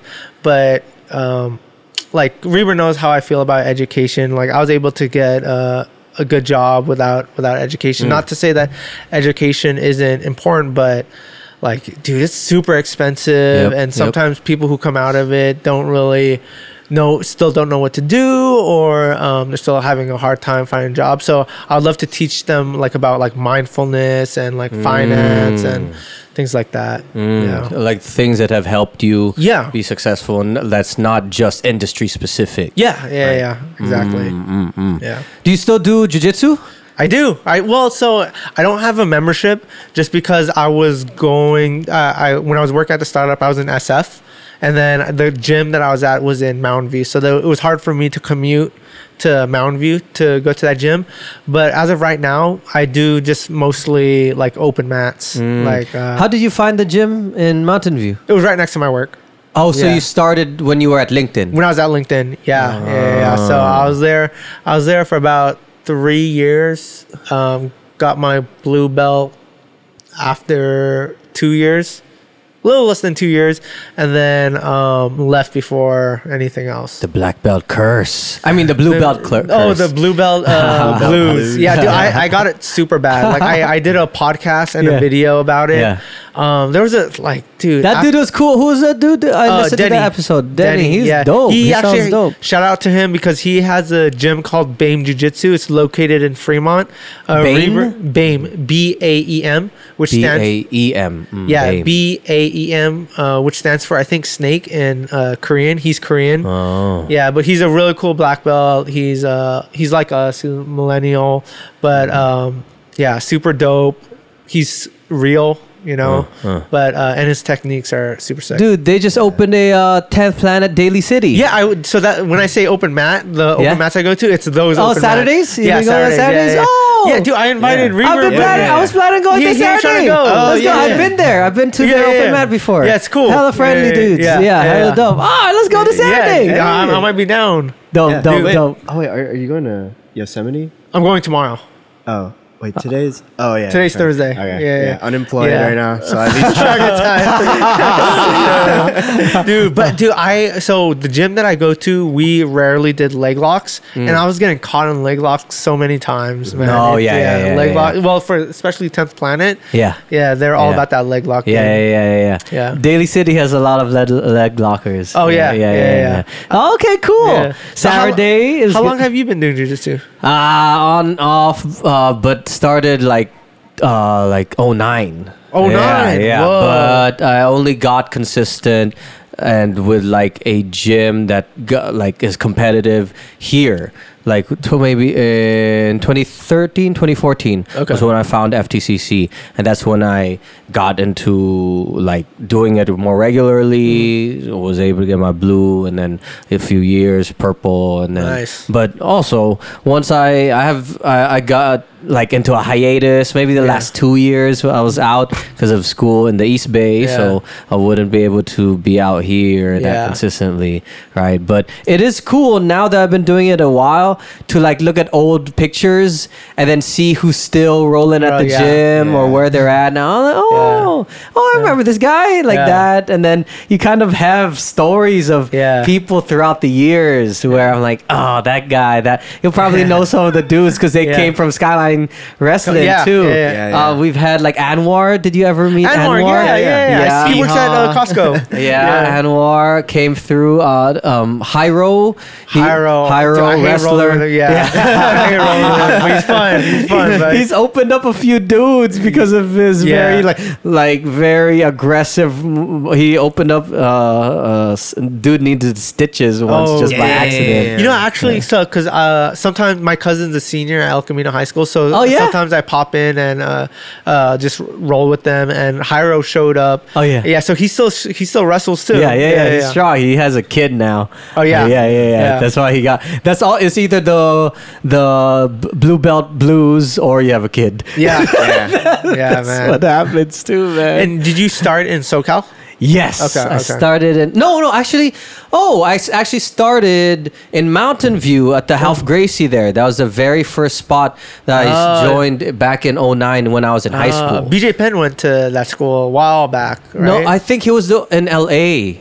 He was at the Penn? Ralph Gracie one, or was he at the Yeah, I think Mountain he was View? one? Mountain View. Yeah, Oh, yeah. Because I okay. saw a video of him in Mountain View, and he was Oh. like, "Oh yeah, this is where I started." started? Yeah, yeah. Oh, cool. Well, he started in Hilo, but then he went to Mountain View just to get better training. Mm, yeah, that was Yeah. during my time of like, I'm gonna be just like BJ Penn, Yeah, yeah. I earn my black to be- belt in yeah. a few years. Prodigy. Yeah, Do you man. compete?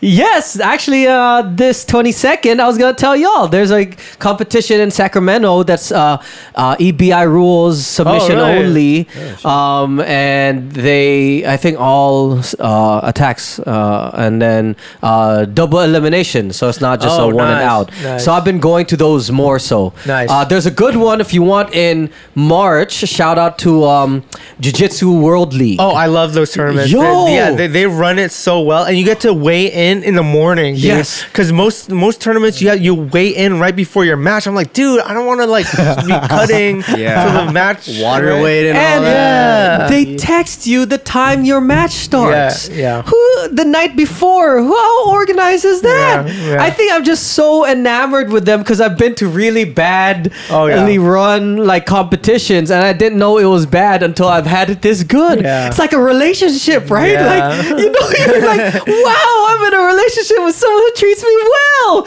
You didn't realize you were in shitty ones before, Yeah. and then so I've had like competitions where you're waiting there for Oh, yeah. hours, five, six hours, right? When the posted time is like 1 p.m. Your match is until really like 6, 7. Jiu Jitsu World League, they texted the night before, 7 p.m. it starts. And then right at 7 p.m., our little bracket started. Yeah. And then they record all the uh, matches On their They, website, uh, yeah. And they put it on their website so you can search up your name and Yeah. find all the matches there. Um, and all the records are kept and everything. Hella well run. That's why Yeah. I'm I like, yeah, Yeah. I am a big supporter of them. And shit, if I could get like a an affiliate code, Well, so you know what's funny? I actually um, I brought my my camera there, and my cousin was filming me uh, on my match.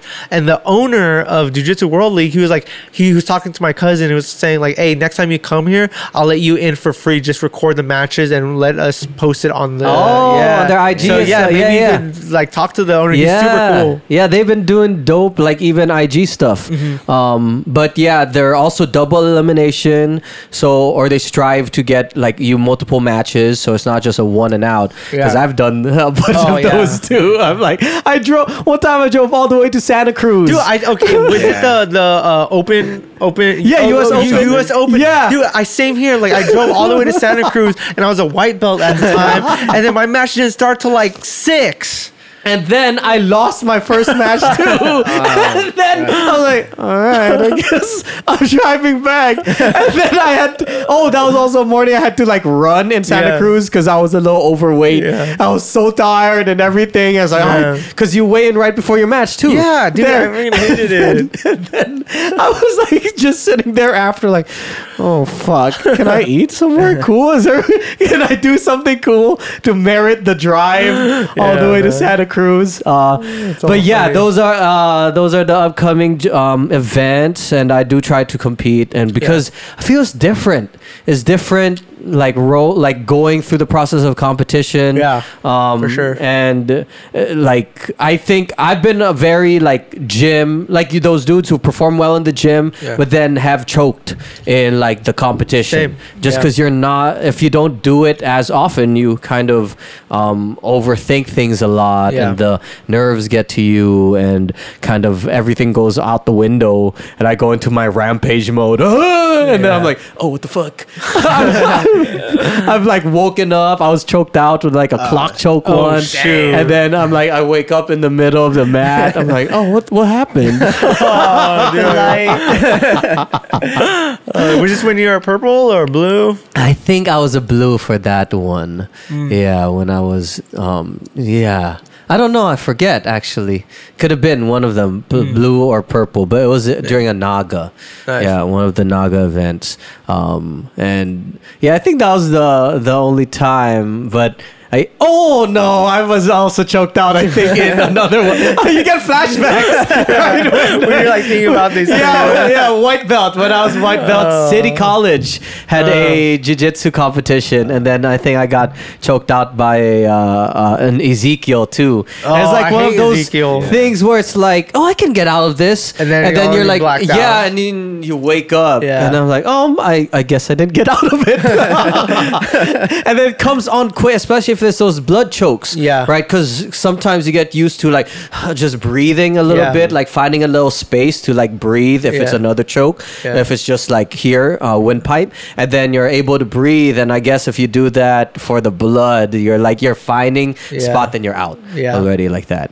Um, but yeah, I think when we're talking about tools of uh, dealing with things, right? Jiu-jitsu came to my mind. Yeah, that's yeah. my thing of being able to get in and then kind of get those energies out. Yeah. Um, instead of because I overthink things a lot. Mm-hmm. I'm very cerebral, and so when I'm able to do things like jujitsu, I'm very in the moment there, and Yeah. I'm very present rather than thinking of everything else. yeah going yeah. on. no i think that was one of the main reasons why i joined jiu- jiu-jitsu as Mm. well it was like i want to get i want to stay active get healthy but also be in the present moment and dude you're like at a competition you're not going to be anywhere near as present moment as that Yeah, right like yeah. you can't think about anything else Yeah, like yeah. if you think about something else you're about to get choked dude Yeah, like you have to be there in that present moment You know what I c- uh, jiu-jitsu is getting more mainstream now, which is cool.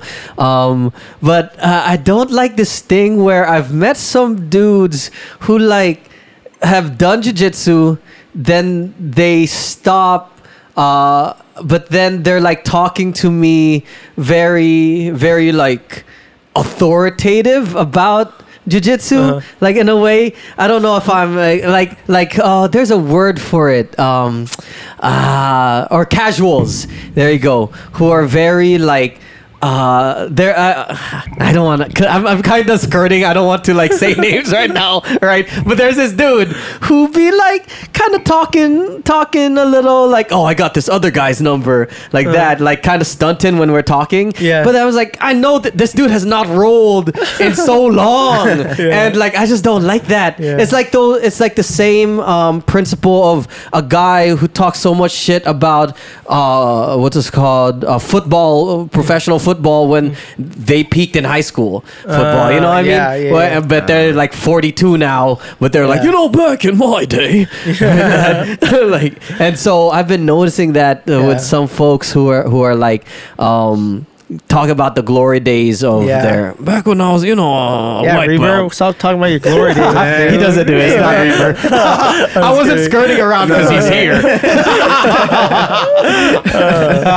but I think uh, overall, though, it's a good community. Yeah. Jiu-Jitsu is a dope community. And it's like, whenever I do meet someone, oh, you do Jiu-Jitsu? Oh, Yeah. me too. Da, da, da, da, da. And then you Yeah. keep on like talking about shit, right? Yeah, I mean, dude, it's it's crazy because like I I haven't been in a class in a while, but I still do open mats. But dude, I still watch like all the YouTube Yeah. videos. Yeah, yeah, I watch yeah, yeah, yeah. Uh, Gordon Ryan. Yeah, and, yeah, yeah. Uh, Nicky Ryan. And Yeah. just watch all the dude. And then there's this other dude who's been popping up on my feed a lot, and I love watching him roll. He's like big guy. He's one of Danaher's boys Oh, too. Nick Rodriguez. Yes, dude, that Oh. dude is Dude, freaking blue sick. belt. Yeah, yeah. Blue- no, he's, he's a purple, purple belt. now. now, But yeah, dude, yeah. that dude is so freaking sick, man. And when he faced Cyborg, Yeah. yeah, dude. Oh man. And okay, I was just gonna bring this up because it tripped me out. Uh, Gordon Ryan was writing um, on a post about uh, Nick, right? I think it, it was just some IG comment, but basically he was saying like Nick is still a blue belt. Or Yeah. like in terms of knowledge of jiu-jitsu Yeah. and even another guy because he was talking about a guy that nick faced in uh kasai kasai is that the most recent It one? wasn't Luke Rockhold, right? It wasn't. no, okay. but, um, some other in this recent jiu-jitsu match, um, and who is a black belt, and Gordon Ryan was saying, ah, he's really a blue belt, like that. In term- to the black belt. to the black belt, Okay, okay. like kind of you know talking shit, Yeah. but giving his opinion that his jujitsu, at least based on their rubric, Yeah. i- or his rubric, Yeah. is not a black belt. It's like a blue belt, right? Yeah. And then I was thinking, shit, maybe I, I'm just a blue belt, bro. like when I'm thi- like thinking, like like the because there's a wide range of skills now. Yeah. Especially when you get into like competitive jiu-jitsu. Oh, yeah. Some motherfuckers know so much, bro. Like that that's why I kind of don't like going to op- visiting gyms gi because I don't want to wear my purple belt Yeah. and have to be like a representative. dude it's it's crazy and it's also like a mind fuck because so when i was going to um 10th planet right i was going against this uh at the time since you don't wear the the the belt i was going against this purple belt and for whatever reason i felt like i was handling myself pretty well. And then once i found out that he was a purple belt and we rolled again he was like just kicking my ass. So like i don't know if Ah, it's it's like a a mind yeah. So i don't, dude i don't know. That's why i the gym that I got my blue belt at, it was a place where we did mostly gi. So that's why I'm trying to go to 10th Planet a little bit Yeah, more. yeah, 'cause yeah, I, I yeah. like the no gi Come to aspect. FTCC. Yeah. Sunday open mats. Uh, We Okay. have Sunday open mats. I've been trying to get more of the 10th Planet folks to go Uh-huh. to the FTCC one, and I've been telling FTCC folks to, come. go to the Nice. uh, Saturday one. So it's Yeah. like a Saturday open mat, Sunday open mat, then you can Ooh, rest yeah. a little bit, do some classes during the week. is week. there is the parking you know. get better? Did the parking get better for FTCC? Uh, on Sundays, they're fine. It's fine because Oh. there's no you can street park anywhere like that. Okay. And then don't uh, tell Walgreens by sometimes parking. Yeah, I- I remember parking for the for the open mat for an hour is okay ish. Okay. but uh, for a nighttime, Oh, I yeah. wouldn't do it. Yeah, yeah. doing You know, that. I'm also curious since you're in FTCC. There was a there's a new gym that opened in Millbrae that's like right next. Well, I don't know where it's at, but it's uh, Fight my- Culture. Fight culture. Okay, because my wife's parents live there, live near, uh, lives in Millbrae, so I always want to check it Uh, out. Yeah, yeah, Have yeah. you been? Yeah, there? Fight Culture. That it- was. Where's lo- it located at? Because it didn't say. It didn't show. It's like in this kind of industrial area, Okay. like right by the freeway. I forget um, specific street or whatever, but it's kind of like in these rows of like industrial office looking stuff. Okay. Um, and then they have their gym inside. Okay. Uh, actually, really good parking there. Yeah, so that's what I was gonna say, like, it's Millbrae, so yeah, it was launched by uh, Richie and Kyle, uh, Okay. black belt uh, from FTCC, okay. Um, and then yeah, they just launched it recently, and they're going consistent. They have a bunch of, excuse me, uh, classes already, Muay Okay. Thai, things like that. Nice, Yeah. nice. I don't know if they have an open mat. That's Okay. uh, that's the only thing. Yeah, I might want to just check out classes because I want to get like a membership. Hopefully. Oh, nearby. Yeah, more nearby. more nearby your work. Yeah, yeah, yeah. they're dude. Oh, they're maybe not near work, just near home. Oh, because yeah. you're near Millbrae. Yes, Also- now I'm near Millbrae. Well, I still live in Daly City, but like I'm always at my wife's parents' house. yeah, just for like Ah. catching up and dinner. Did but did y'all y'all officially moved into your house? Yeah, in here? Daly City. In the Daly City. Yeah, Ah. yeah. I can't leave Daly City, man. Yeah. How's it been transitioning to living with a wife? It's good, dude. I mean, like she she slept over a lot of times anyway, so, So it's, it's kind kinda like it. Yeah, it's kind of the same, but now she's officially like there. It's good. I like it. Yeah, we were talking to about our friend who just recently got married. Yeah. But they've been together for like twelve years. And we're like, "D- dude, nothing's gonna There's change. nothing's gonna change. You know, Yeah, it's basically. Crazy. Yeah. you know, they it's live together basically too. like- living together, everything. So I think, I think the only thing that changes is the jewelry. Yeah, I don't. Even, I don't even wear my ring. really? Yeah, because I'm a minimalist. I don't like to like have anything Yeah. on, dude. You know, I get uh, get that tattooed. It. Yeah, I might get tattooed. Oh, get, get tattooed. tattooed? Yeah, yeah. But I, it'll be my Ah. first tattoo. I just haven't picked out the design and just haven't had time to Ah, go. Does she wear her ring? Does yeah, she like sure. it? Yeah, Oh. dude, she better, man. I paid a lot of money for it. Do you do that whole three month? It was it supposed to be like three month of your of your salary, three month salary? No, I didn't do that. Oh. No, I just whatever she liked.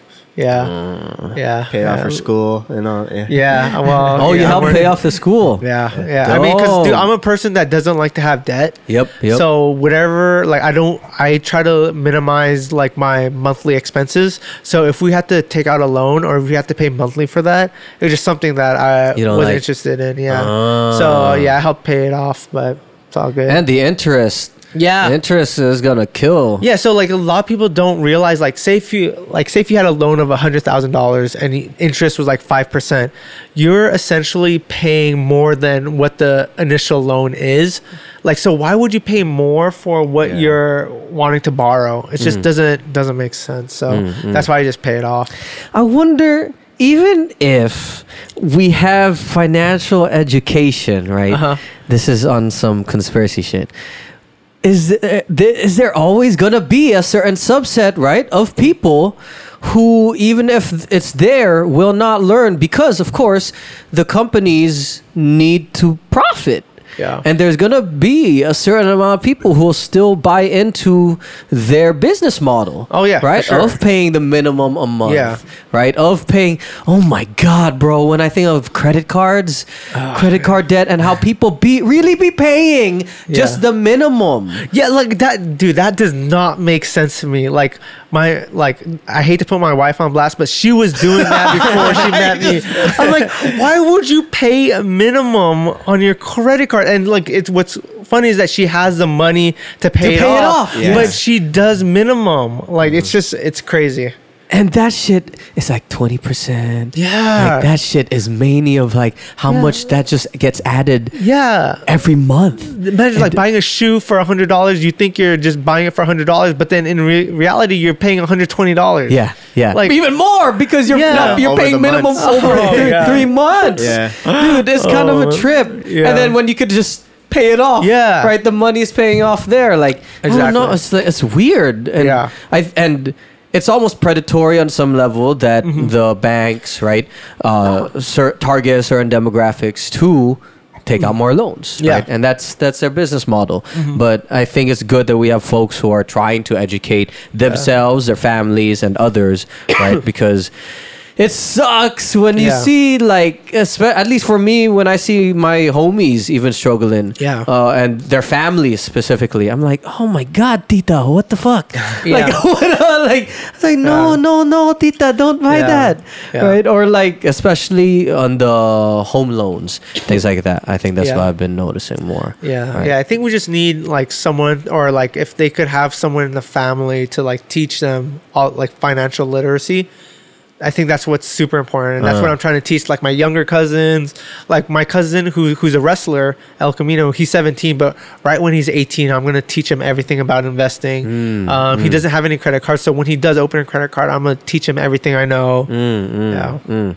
Do you what? Uh, tell me a little bit about your minimal investing, like Yeah. when uh, your approach to stocks and investing, things like Yeah, that. yeah, Break it down a little bit. Yeah. well, what's up? Talk about some Tesla stocks. Oh, right now. Tesla stocks? No, no, no. Tesla just stock. Yeah, It's yeah. like tripled recently. Yeah, well, right? no, it just crashed. It today. just crashed today? It crashed today. Ah, Yeah, yeah, yeah. to So what? What is it? It's uh when it opened, it was like six eighty when it Ah. opened. God dang. Yeah, and it was at nine hundred 900. yesterday. Yeah. Yep. Yeah, so the way that approach finance or uh, investing is like I try to do like a minimalist approach of what it's called uh, dollar cost averaging, and basically what that is is every month. Regardless of what the price of the stock is, you just purchase. So the way that I set it up, I currently use Robinhood and with Robinhood, I deposit about three hundred dollars every single month.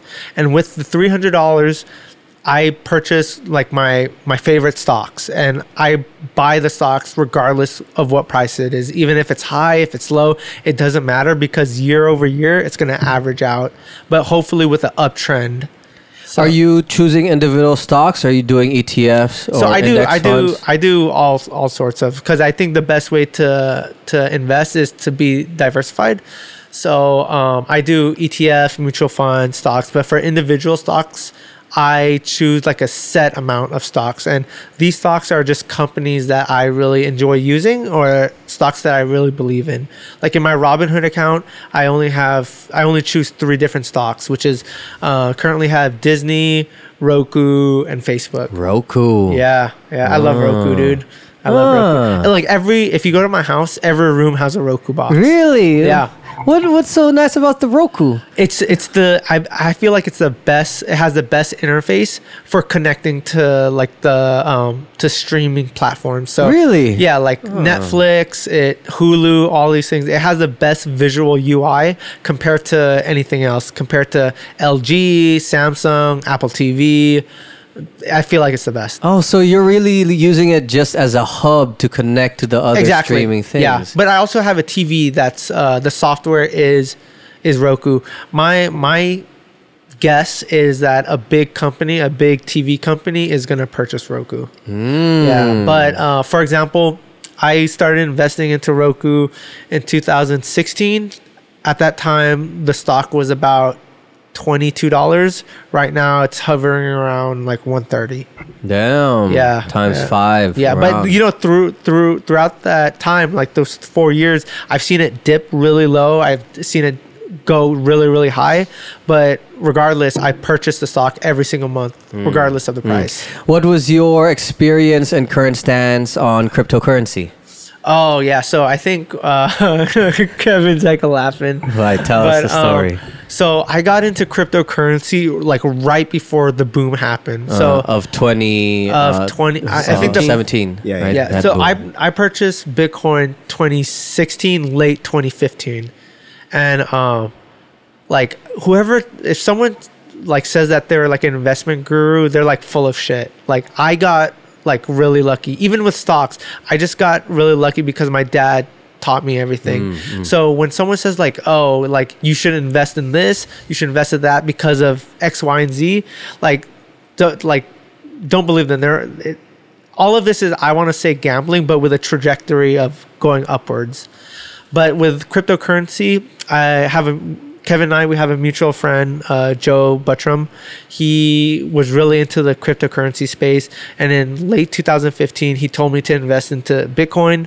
Um, at the time, I didn't really know what Bitcoin was, but I looked at the technology and I felt like since I was an engineer, I feel like it really has a lot of potential and I put about maybe like a thousand dollars or five thousand dollars in, and the following year, I like quadrupled my money, and uh, through that, I was able to invest in other things. Um, I'm still in the cryptocurrency space, but um, yeah, like I wouldn't say like oh, crypto cryp- crypto is the future or anything because I just at that point I was just really really lucky. yeah. so in terms of a perspective on the actual usage of it Mm-hmm. you don't think bitcoin is a future No, I'm, I'm not saying that. I think Bitcoin has potential, but for me to say Bitcoin price is going to go up, like buy now, that's not something I'm going to say. Mm-hmm. I, I feel like the technology is there, the it has potential, but it's like it's it's up to you if you really want to invest in. Same with stocks. Like I'm not going to tell you invest in XYZ stocks. What I'm going to tell you is start investing now, regardless mm. Mm. of what stock I tell you to to pick. uh, and the good part is that you knew how to pull out your earnings Uh, Kind of, so- when you were uh, on the peak of the cryptocurrency Yeah, well, so I see another thing. I got really lucky there too, because the only reason why I pulled out was to purchase a house in in Vegas. So the rule of thumb with investing is if you sell, you better put it to another investment. You better not use that to purchase a liability like buying a new car or buying toys or buying like say a new camera. Unless again, cameras could be an investment if, if it makes you money. But the reason why I, I sold uh, some of the cryptocurrency was to purchase the house in Vegas. Yeah. Yeah. and then so you bought that in 2017 2018 Uh, no, I bought that 2016. oh 2016. So got into crypto 2015, sold a little bit in 2016 to purchase the house. 2017 was the like the major boom. Took a little bit out, but not not so much. And I still have money in cryptocurrency right now. Mm. Damn, that's good. That's better Yeah. than my ass fucking making like times 10 Uh-huh. on some fucking ICX and being like, it's gonna go higher. It goes and down. then just holding on to that. I'd have, I'd maybe on just one thing, like three G's, and then uh, I was like, I'm gonna fucking pay off the house with this. I think that's. I think once uh, so like I have this theory, or it's not really theory. I read it in a fucking book. But like if when you start getting those ideas of like, oh, I'm gonna get rich, Yeah. or I'm gonna pay something out, that's the time to You pull, pull out. out. Yup. You gotta pull out. Yep. Yeah. Yep. yeah. Yep. Greedy. Yeah, because Yup. so, so like with the whole Tesla thing, right? Mm-hmm. People yesterday when the price was 900 they're like oh shit it's about to go up to a thousand i'm about to be rich off of this tesla stock but look what happened Yep. today it fucking Yep. dropped I was listening to uh, the Robinhood Snack podcast actually. Oh, yeah, Um, and then they were talking right about this uh, Tesla uh, thing and how uh, also the analysis is it was a short squeeze Mm-hmm. where it was only going even higher than the initial jump because those who shorted it are cost averaging down Mm. their uh, their losses by purchasing more More. right now, right? And and that's that second jump was because of all those uh, short sellers who are um, minimizing their loss, Yep. right? And then and it made me think. I was like, yeah, that makes sense, but that's also something that your people who are casuals are not taught, right? To analyze things in in that way, to know the whole market, how things are being played. So there again, we have another example of uh, a lack of knowledge contributing to loss. Yeah. Right. Yeah. And this this is like kind of a game uh, of of numbers, but no, you're in a better position once you know more of the rules and Yeah. analysis analysis of the game. Yeah, for Right. sure. And I think like like the worst thing to do is be greedy in this Yeah. game, right? Yes. So th- that's why what I like to do the dollar uh, cost averaging, just like regardless of price, just you know put money into the stock and sell it when you really need it. Like mm. I'm not looking to make a quick profit. Like I'm not gonna purchase Tesla right now to make a quick profit that I could sell next week or whatever. If I were to purchase Tesla right now, it's for the long run. Yeah. Uh, uh. Is that your main? Uh, so the avenues that you said you've say, you've shared the like house rental properties, things like that, and then stocks. Mm-hmm. Yep. Is that your main? Like Yeah, when so- you look at investing and things like that. Uh, oh, so yeah. For investing, I mean, I, I do, yeah, stocks is one, cryptocurrency is one, my uh, real estate is one. I also have um, ETFs is one. I also invest in gold, gold, silver, uh, because when the dollar depreciates, gold and silver tends to appreciate. So uh, for safekeeping, I also purchase gold and silver. Do you have mentors that you? No, I mean, um, my my dad. When it comes to investing, if I if I'm if I'm gonna like purchase investment, he's the person I talk to. Um, but I read a lot of books. Um, the I Will Teach You to Be Rich is one of my favorite books. Uh, Robert Kiyosaki, Rich Dad Poor Dad is one of my favorite books, and podcast. I love listening to podcasts. Oh, he has a podcast. Um, no, no. So Ramit uh, Sethi, who's the uh, Oh, yeah, yeah. yeah, he's That the will author. teach you to be yeah, rich. he- It's that he- yellow book, right? Yes, the yellow book. He's yeah. in multiple podcasts. I don't have a favorite like financial podcast, but he's featured in a multiple podcasts. What are some of them? Shout out. What do you listen to? Uh, Mad Money is Mad one Money. one podcast. Um, uh, Dave Ramsey is another podcast I listen to. Those are like the two main ones. But like every day, I'm always listening to Joe Rogan. He's my favorite podcaster of all time. Yep. Yeah. I think they're the same. I think that's Yeah. the OG. Yeah. That's Yeah. like the king right now. Yeah. I wonder how much money he makes. I've, Oh, yeah, I I've think heard. it's thir- thirty mil a year. It actually, Oh, I just yeah, I just There was a release? Yeah. Oh, um, because he was talking, I think, one time where like one uh, advertising uh, spot on his show, like on an episode. This is even way back. I don't know if it's it's probably higher now. It was like fifty G's for like one one little audio spot. Dang, right? Are That's you- are you pulling that here? Oh, a little less. Well, dude, You got all this little- gear, man. Dude, the, gear, all the gear is sick. The The, gear. freaking dude, this area is sick. This is more recently has been a passion project financed by myself. So, but where Alright. uh, the goal is to extend it uh, and to make a little bit more income on this. Okay. I'm actually visit going to a podcast conference. I think I said it to you. Um, I think so, yeah, yeah. there's a podcasting conference happening in LA next week. So Mm. there, I'm gonna hopefully meet more of industry, see what's going on, Nice. uh, learn uh, more of the monetization, Yeah. ad placement, things like that. I think the hard part for me is that a lot of this is just on me right now. Yeah. Right. So I'm doing all the editing, the interviewing, the uh, scheduling, the cuts, marketing. You have to do Mm-hmm. Everything yourself, Yeah, right? networking, Yeah, like the it's the networking, Yeah. and even the marketing is a whole nother le- like I a field. Like I need someone to do it. Yeah. Like uh, and because you have to do all the write ups, the cuts, the Yeah. video cuts, the even if you do an Instagram ad, whatever. Yeah. And it's all and it it's all like a learning process for me. Uh, it's a cool process, but it's also not the most financially stable Mm-hmm. thing right now. So that's why I am on a job hunt too. But ideally, find ways to monetize this Yeah. a little bit more so that it's not um it's sustainable Yeah. right and i'm always on that philosophical back and forth on things like this where of course i did this without uh, when i first started i was not planning on making any money or anything Yeah. I just like doing it. Yeah. like i get to chat with people Yeah. tell stories find jokes. And then it's usually with people that i fucking want to learn from right?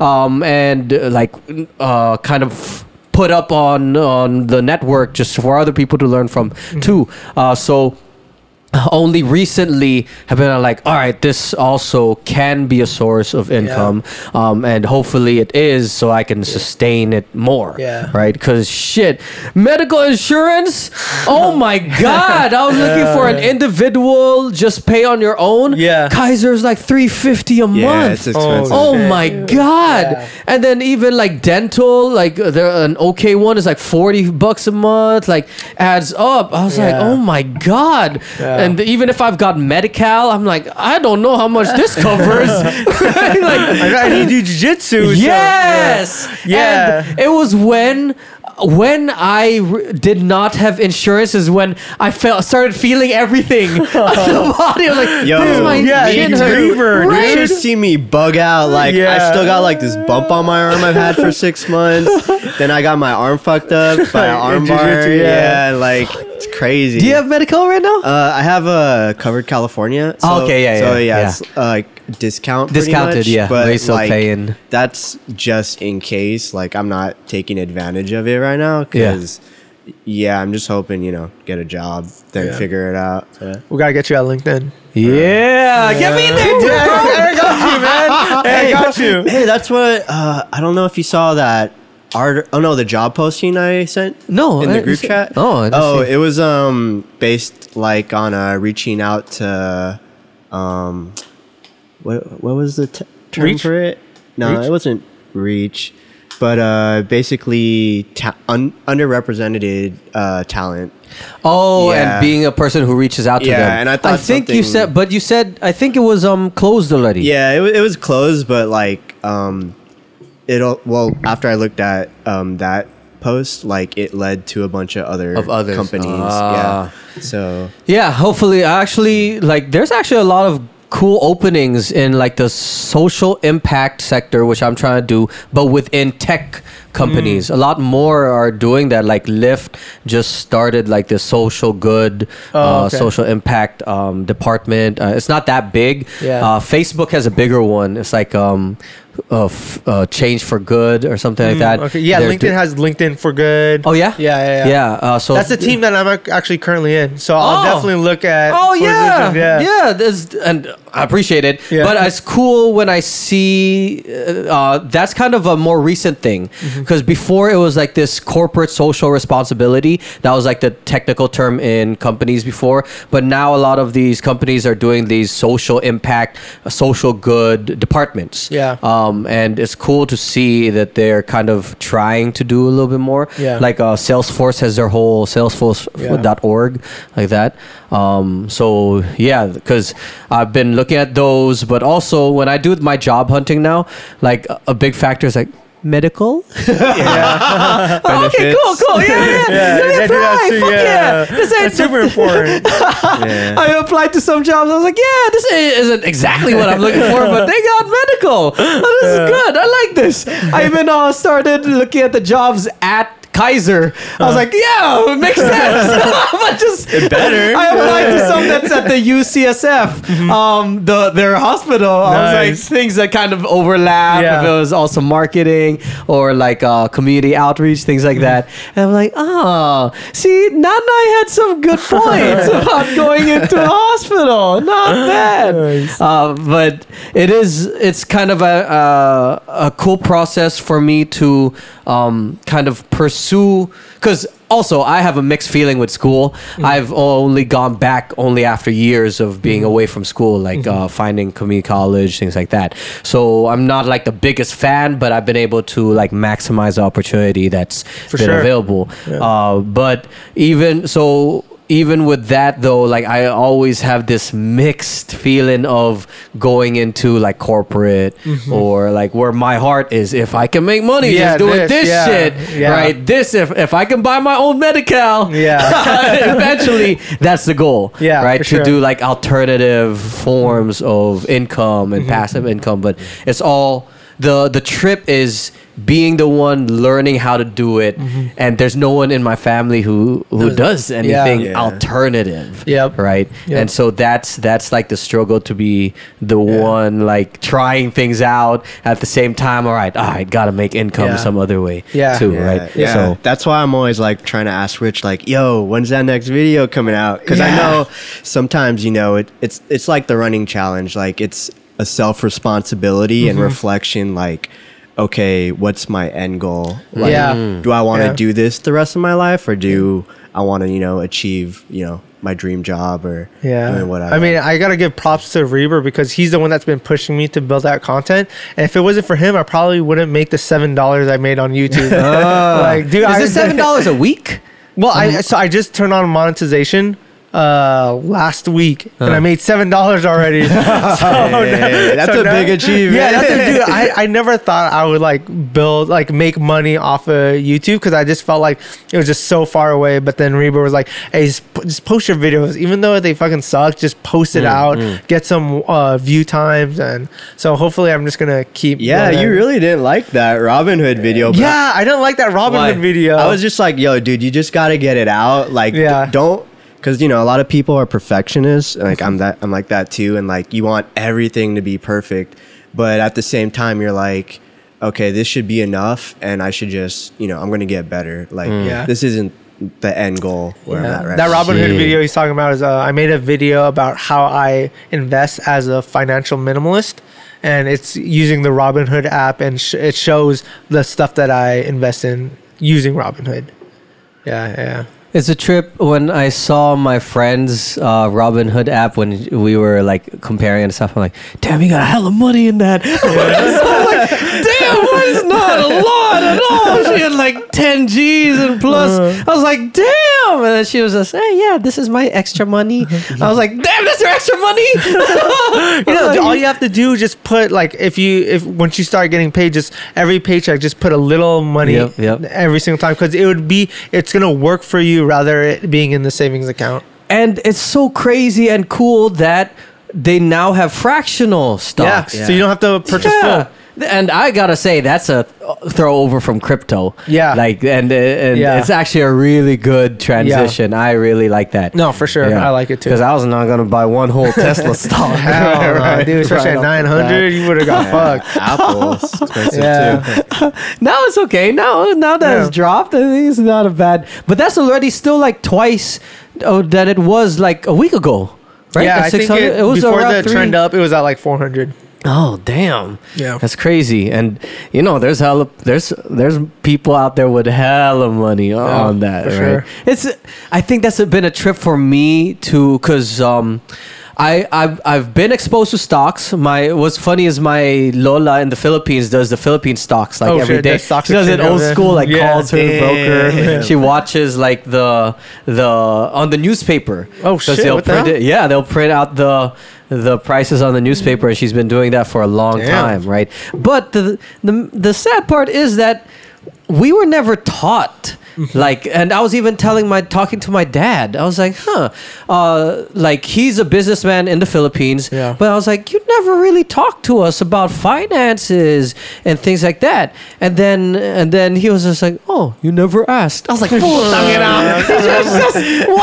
Why didn't you and i think there was a part also like my dad just wanted to provide Yeah. and just like didn't want to bother us with anything Yeah. it's just as long as you're happy Yeah. right i was like oh that's sweet but i wish i knew more shit earlier Yeah. right and Yeah. so now it's like confident oh what's going on what's going on Mm-hmm. right and i'm trying to learn a lot more there um but when i was talking about um stocks right i never really got into it until crypto Yeah. until like learning i was like oh what's the how do you trade what's the thing Yeah. exchanges things like that and then that it was actually the reverse of from crypto to stocks Yeah. right Yeah, and I that's, that's a when i learned. Yeah. yeah, Yeah. uh, Yeah, a lot of more so uh, with stocks and robinhood Mm-hmm. right and you know what's crazy is that robinhood was the first to do the zero commission Yeah. and now everyone Yeah, has Fidelity's it Fidelity, doing jp yeah. morgan JP Morgan. just did the whole like all right no more broker fee like that Yeah. it's crazy just Yeah. To see The something change right yeah, like yeah. from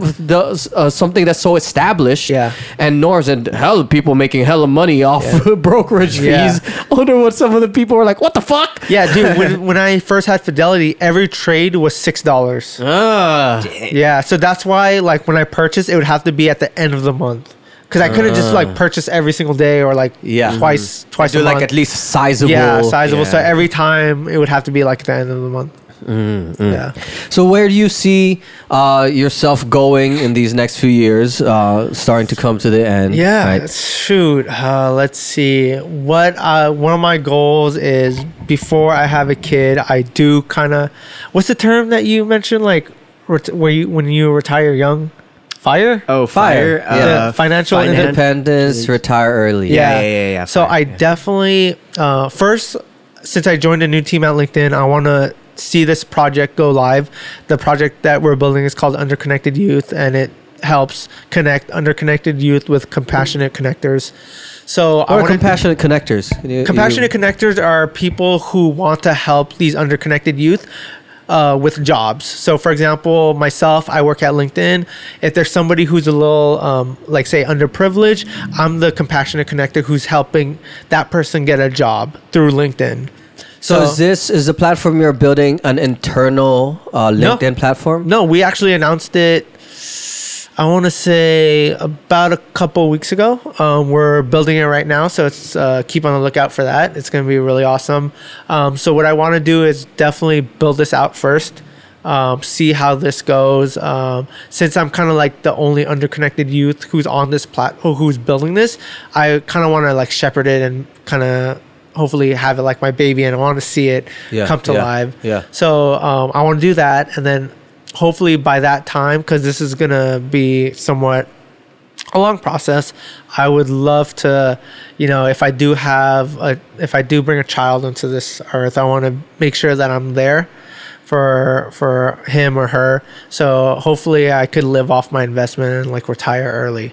Um, the, whole- the whole reason why I am doing all this investments and all, all these things is so I don't have to worry about it in the future when I have a family. So um, the, those are kind of like my sh- my goals, and uh, I always told myself I think this is like when I was 22. I'm hoping to retire before the age of 35, Ooh. yeah, and I think it's it's doable.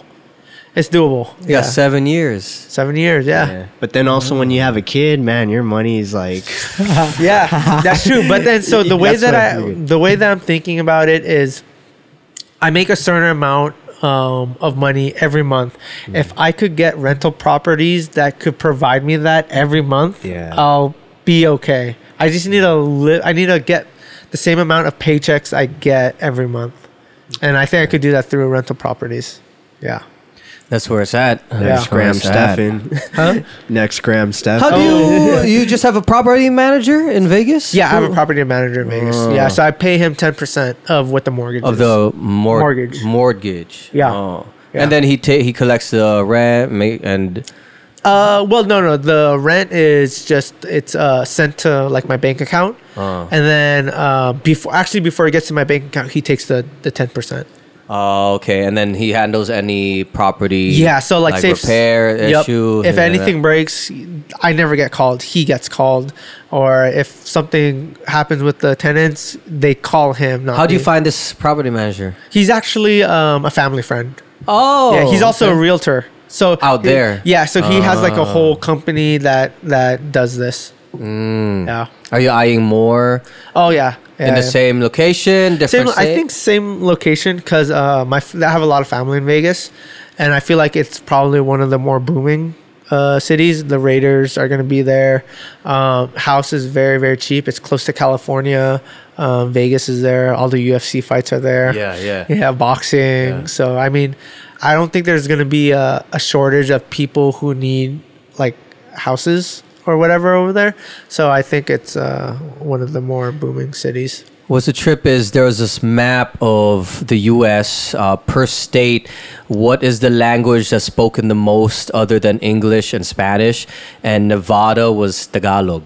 Really? Because- oh yeah, yeah. It's a big Yeah. Filipino. Yeah, big uh, Filipino. yeah, yeah. Because also majority, a lot of them are like the service industry folks. Yeah. In Vegas. Yeah, like the in the hospital, in the yeah. not hospital, but the the hotels. Yeah. Things like that. Yeah. Right. My Uh, aunt's yeah, she's a maid over there. yeah, so I think it's uh, Nevada, Hawaii is also a Filipino, and I think uh, Maine. Actually, there was like a weird Really? one. Maine? Yeah, there's one weird one in the Upper East Coast. I was like, I, I don't know if it's Maine or Rhode Island or something, one of those. I was like, what the heck? I Wow, did not know all the Filipinos are out here.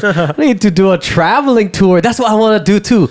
I think that's our next. You you might see a project with this podcast Uh. as a traveling podcast to visit the different Filipino communities Ooh, in different sick. areas, right? Because I've found out there's one in like Spain.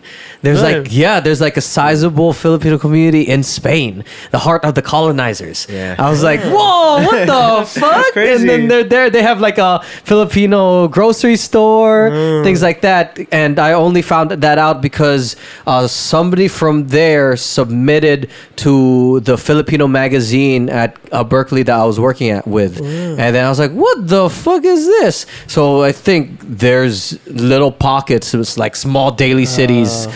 All, all over the world. There's only one Daly City. There's only one Daly City. daily. You know, there was a book uh, written about the Filipinos in Daly City. Oh, really? Called Pinoy Capital. Yeah. Well, actually, that sounds a little. Familiar. Yeah, it's this yellow book. Um, I, we read it uh, in school, and then it's all about Daly City. Okay. This guy named uh, I think something Vergara, Benito Vergara, or something, wrote it about just the history of how we all ended up here. Mm-hmm. Um, the nurses, the overflow from SF, things like that. Um, but hopefully, it doesn't change that much, man. No, we're gonna keep it. We're gonna keep it the same. Keep Filipino, keep on educating folks. That's Yeah. why we need that financial education, I think. Oh, yeah, for sure. So that more people kind of develop their capacity to stay here, Mm-hmm. right? All right. Uh, question that I actually like asking uh, for folks that come on. Um, what are three pieces of advice that you would give to your younger self? Oh, my younger self. yeah. All right, number one, um, do more investing. Invest more. Uh, number two, health is a big thing. So keep, stay healthy. Don't quit jujitsu like all the times that I've done. Um, and another thing is, um, let's see. Uh, another advice I would give to myself. Uh, I think stay kind. I think being kind is one of the most useful thing. I think being kind is something that even helped me get my job at LinkedIn. I was just a friendly person, and I was had a friendly demeanor with the people who are interviewing me. Uh, just stay kind. Yeah. So invest more don't don't quit jujitsu yeah. and stay kind. Yeah. Ah. Wise What do you you consider yourself kind? Do you like do Um, you assess? Shoot, I don't know. Am I nice? Yeah, don't- he's a nice I guy. He's really approachable. He's friendly. Uh, you I, know. I would like to think, but uh, I mean, there are times where I could be an asshole, especially to my wife, and I'm sorry. Ah, say again. say again. I'm sorry, man. I'm sorry. No, I think uh, generally, I, I think what I, I feel like everyone here on Earth is given a purpose, and I think my purpose is to help, like, educate. Ah. And um, uh, I think I just found that out right now, because being self-centered, it won't, it doesn't, it doesn't provide happiness, and um, that that's something that I was kind of searching during my like downfall of depression is I- you know I wasn't I wasn't helping anybody. The only person I was helping was myself, and I think to give help to others is something that brings you happiness. And I also read that in a book from the Da- Dalai Lama, the uh, Art of Happiness. So being compassionate and uh, giving help to others is what ultimately gives you happiness. That's true. That's true. I f- actually feel healthier when I'm doing more community work, and yeah. like my mind is clearer. Like Yeah. even if it's not like like my goals and other aspects of my life kind of become clearer. Yes. Like when I am in service, being able to volunteer more in these other aspects, it kind of works more synergistically. Yeah. Uh, and then even if my professional goals are not necessarily tied directly, Yeah. right? It's like informed, and those uh, pro like um, those career goals even get Yeah. clearer. Yeah. And then when I'm not doing that other shit and I'm just focusing money, money, and Yeah. on my career, I kind of get like this weird, Yeah. like lost kind of like I'm like, oh, Yeah. what's is this like really worth it? Like yeah, that. and uh, you know I could attest to that because um, and sorry if I'm like going over time. No, no, no, no, no. There's no time limit. so there was one time where I went to Reno with my cousins and uh, I was playing roulette and I won like five thousand dollars. what? And with that five what did you bet on? Uh, I bet on a number. Oh, I think number twenty-seven because twenty-seven is my birthday. And I won five thousand dollars, but I only kept five hundred dollars, and I gave the rest to my family members. It was like a Uh. big family group, and I felt happier when I gave that money away rather than winning the money. Uh. And it, what's crazy is that the one of uh, one of my cousins that I gave the money to, he was one of my groomsmen, and he did a speech on my on my uh, wedding, and he brought up that story. And it's one of those things where you don't really think about that moment um for a while and he thinks about that moment all the time. So like those kind of moments live on forever rather than like say if i kept that $5000 i probably wouldn't even think about that like if i didn't like if i if it just didn't come up right if i didn't give it away so um like helping others i think is what ultimately brings me happiness and i think would bring happiness to other people Mm, Yeah. mm, that was beautiful. Yeah, I felt the same when I used to tutor at City College. Um, I don't know if you notice this, but I like sharing like a lot of things. Like if I ever learn something, or I'm like, oh, this would be really cool, or more about like people learning more about themselves and growing. Because when I was at City and tutoring, like, um, I really like because so at City. Damn, I'm gonna bring this up in my interview. but uh, hey, this is good practice for Hire my interview. LinkedIn. Let's This go. is good practice. So, um, well, I mean, also like as you brought up earlier in high school, like I felt like at I won't drop the name of the high school, but uh, I felt like we were never um, like I don't know, like something to pursue after high school. Like I don't know if that's how Like given a goal or something. yeah, like nobody, like you know, there were some people who went to college and stuff. Um, most people went to Skyline or ended up like working normal jobs, and but it wasn't like, hey, um, there's different career choices in the world. Like here's a lot of options, you know, that you can choose. It's not just like oh, become a doctor or you know, a yeah. teacher or something.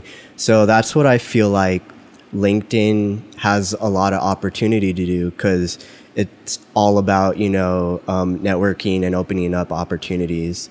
And so I feel like if the school system integrated something or like you know had something to do with LinkedIn, um, that would be like a really good opportunity for you know people who went to high schools who weren't as prestigious.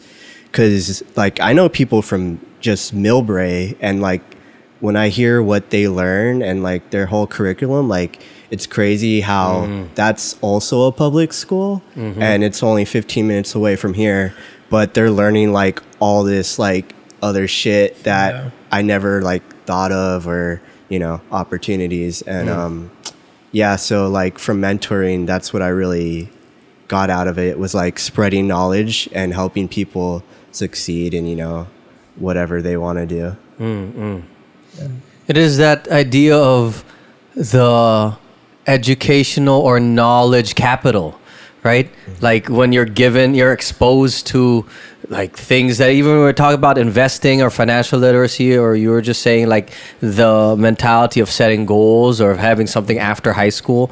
Like, yeah, there are some high schools that are not like exposing Yeah. kids to that Yeah. like and are very underfunded and that maybe you'll have pockets of kids who are like or who are striving for something more but Yeah. then they might not have access to Year Up right or or boys and girls club or these uh, like opportunities to like push past the status quo that's there. And it's and it's it's a trip for me when you bring that up about the high school because i went from a a closed campus low income high school in LA where like they would check the cars driving out during lunch oh, like because only the upperclassmen could leave mm-hmm. right? And it was closed right? Then I go to Palo Alto High right across Stanford. Oh, yeah. and there's like an open campus. People come in second third period because they don't have like first round. Like what the fuck is this? They're all walking out during lunch and like going across the street. You can you can go out? I was just like and just and it was a public school Yeah. that's when I realized I was like whoa there are disparities Yeah. of like Yeah. public school you're getting this especially in Berkeley, because you know you're exposed to so many people coming from different schools. Yeah, yeah. You're like, wow, like, you know, I I don't want to sound like you know, I'm, there's a lot of people that had worse situations than me, but it made me really feel like shit. Like I actually applied to this uh, one like mentoring program. I got in, but uh, I just it, you've heard me say this before. I don't like being like the poster boy of like certain organizations just because I was brought up in circum circumstances. Um, I like to be an inspiration, but I don't want to be like the poster child. Yeah. I feel it. The I think this uh, I realized it also when I was helping interview folks for the student org I was part of in uh, Berkeley, and we were um, interviewing the next year, right? The people who would be taking the positions, and I realized, man, there would some would there would be such a big disparity between some folks who are very well spoken and they might have come from better educational background and they're like uh, very clear and succinct about them answering questions. And then there's another one who's same year right just but from a lower income more rural area and they were struggling just with the same basic interview questions. And like almost i would have to kind of guide and like get, be supportive in there. And it's just just the awareness of not knowing what to do in certain situations right? Maybe because they're the the first generation in college even mm-hmm. right? And it's this it's a disparity. They're both filipino and they're but one from like more of a higher income background and area another one from like rural mm-hmm. like rural california like this it's still there bro Reading. All right. So funny story is uh like uh I won't say where, but I got like an internship offer office the the offer at this one place. So I went in to interview and you know the basic like, "Oh, so tell me about yourself."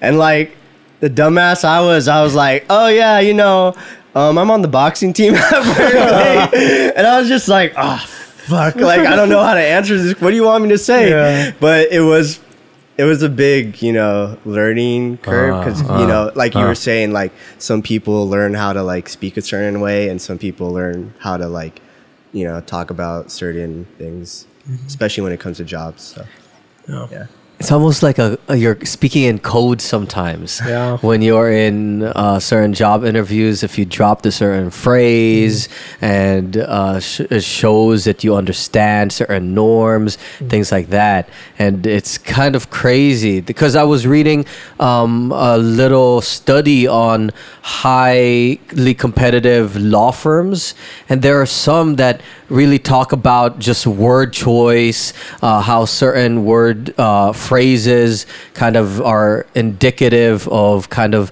like the inner club and like that, how that's all affected their hiring process and who gets hired and all that stuff. But yeah, man, that's why I'm not a lawyer. Yeah. Stressful. Any uh, podcasting uh, skull and bone organizations? Let me get in on that. Well, what's the code? Joe Rogan? Do it. Uh, so thank you for coming on. No, Do you have you any shout outs? Any uh, shout outs. Uh, shout out to you. Thank you, Kuya Chris, for having me on. We're to have you on my podcast. So I do have a podcast myself. It's called Being Rich. Uh, you could type in Being Rich or Rich Bustos. I'll be the first person to show up. Um, Instagram at Rich Bustos, Twitter Richb, R I I C H B. And then I have a blog called richbustos.com. And again, thank you. No problem. Shout out to the podcast because I bought the matcha from Minimalist. Is it min- Minimal Oh, yeah, Matcha? Minimal- oh, Yeah, I bought nice. the matcha. It's good. Oh, yeah, I don't dude, have my whole setup yet about with the whisk, so mine is a little clumpy. No, but when high I quality, though. Yeah, it's good. I ended up Yeah. liking it Yeah. when I was kind of transitioning off coffee like a week or two ago. I was like doing a matcha. I was like, oh, okay, this helps with the caffeine withdrawal.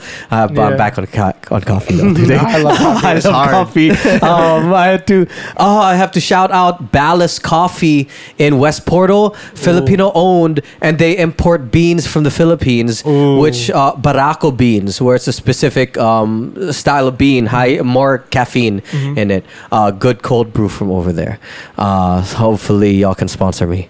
Ooh, let's do it. Uh, Kev, uh, you want to give your um, handles or Uh, anything? Yeah, uh, so Instagram at Kevin Reber, K E V I N R E B as in boy, E R.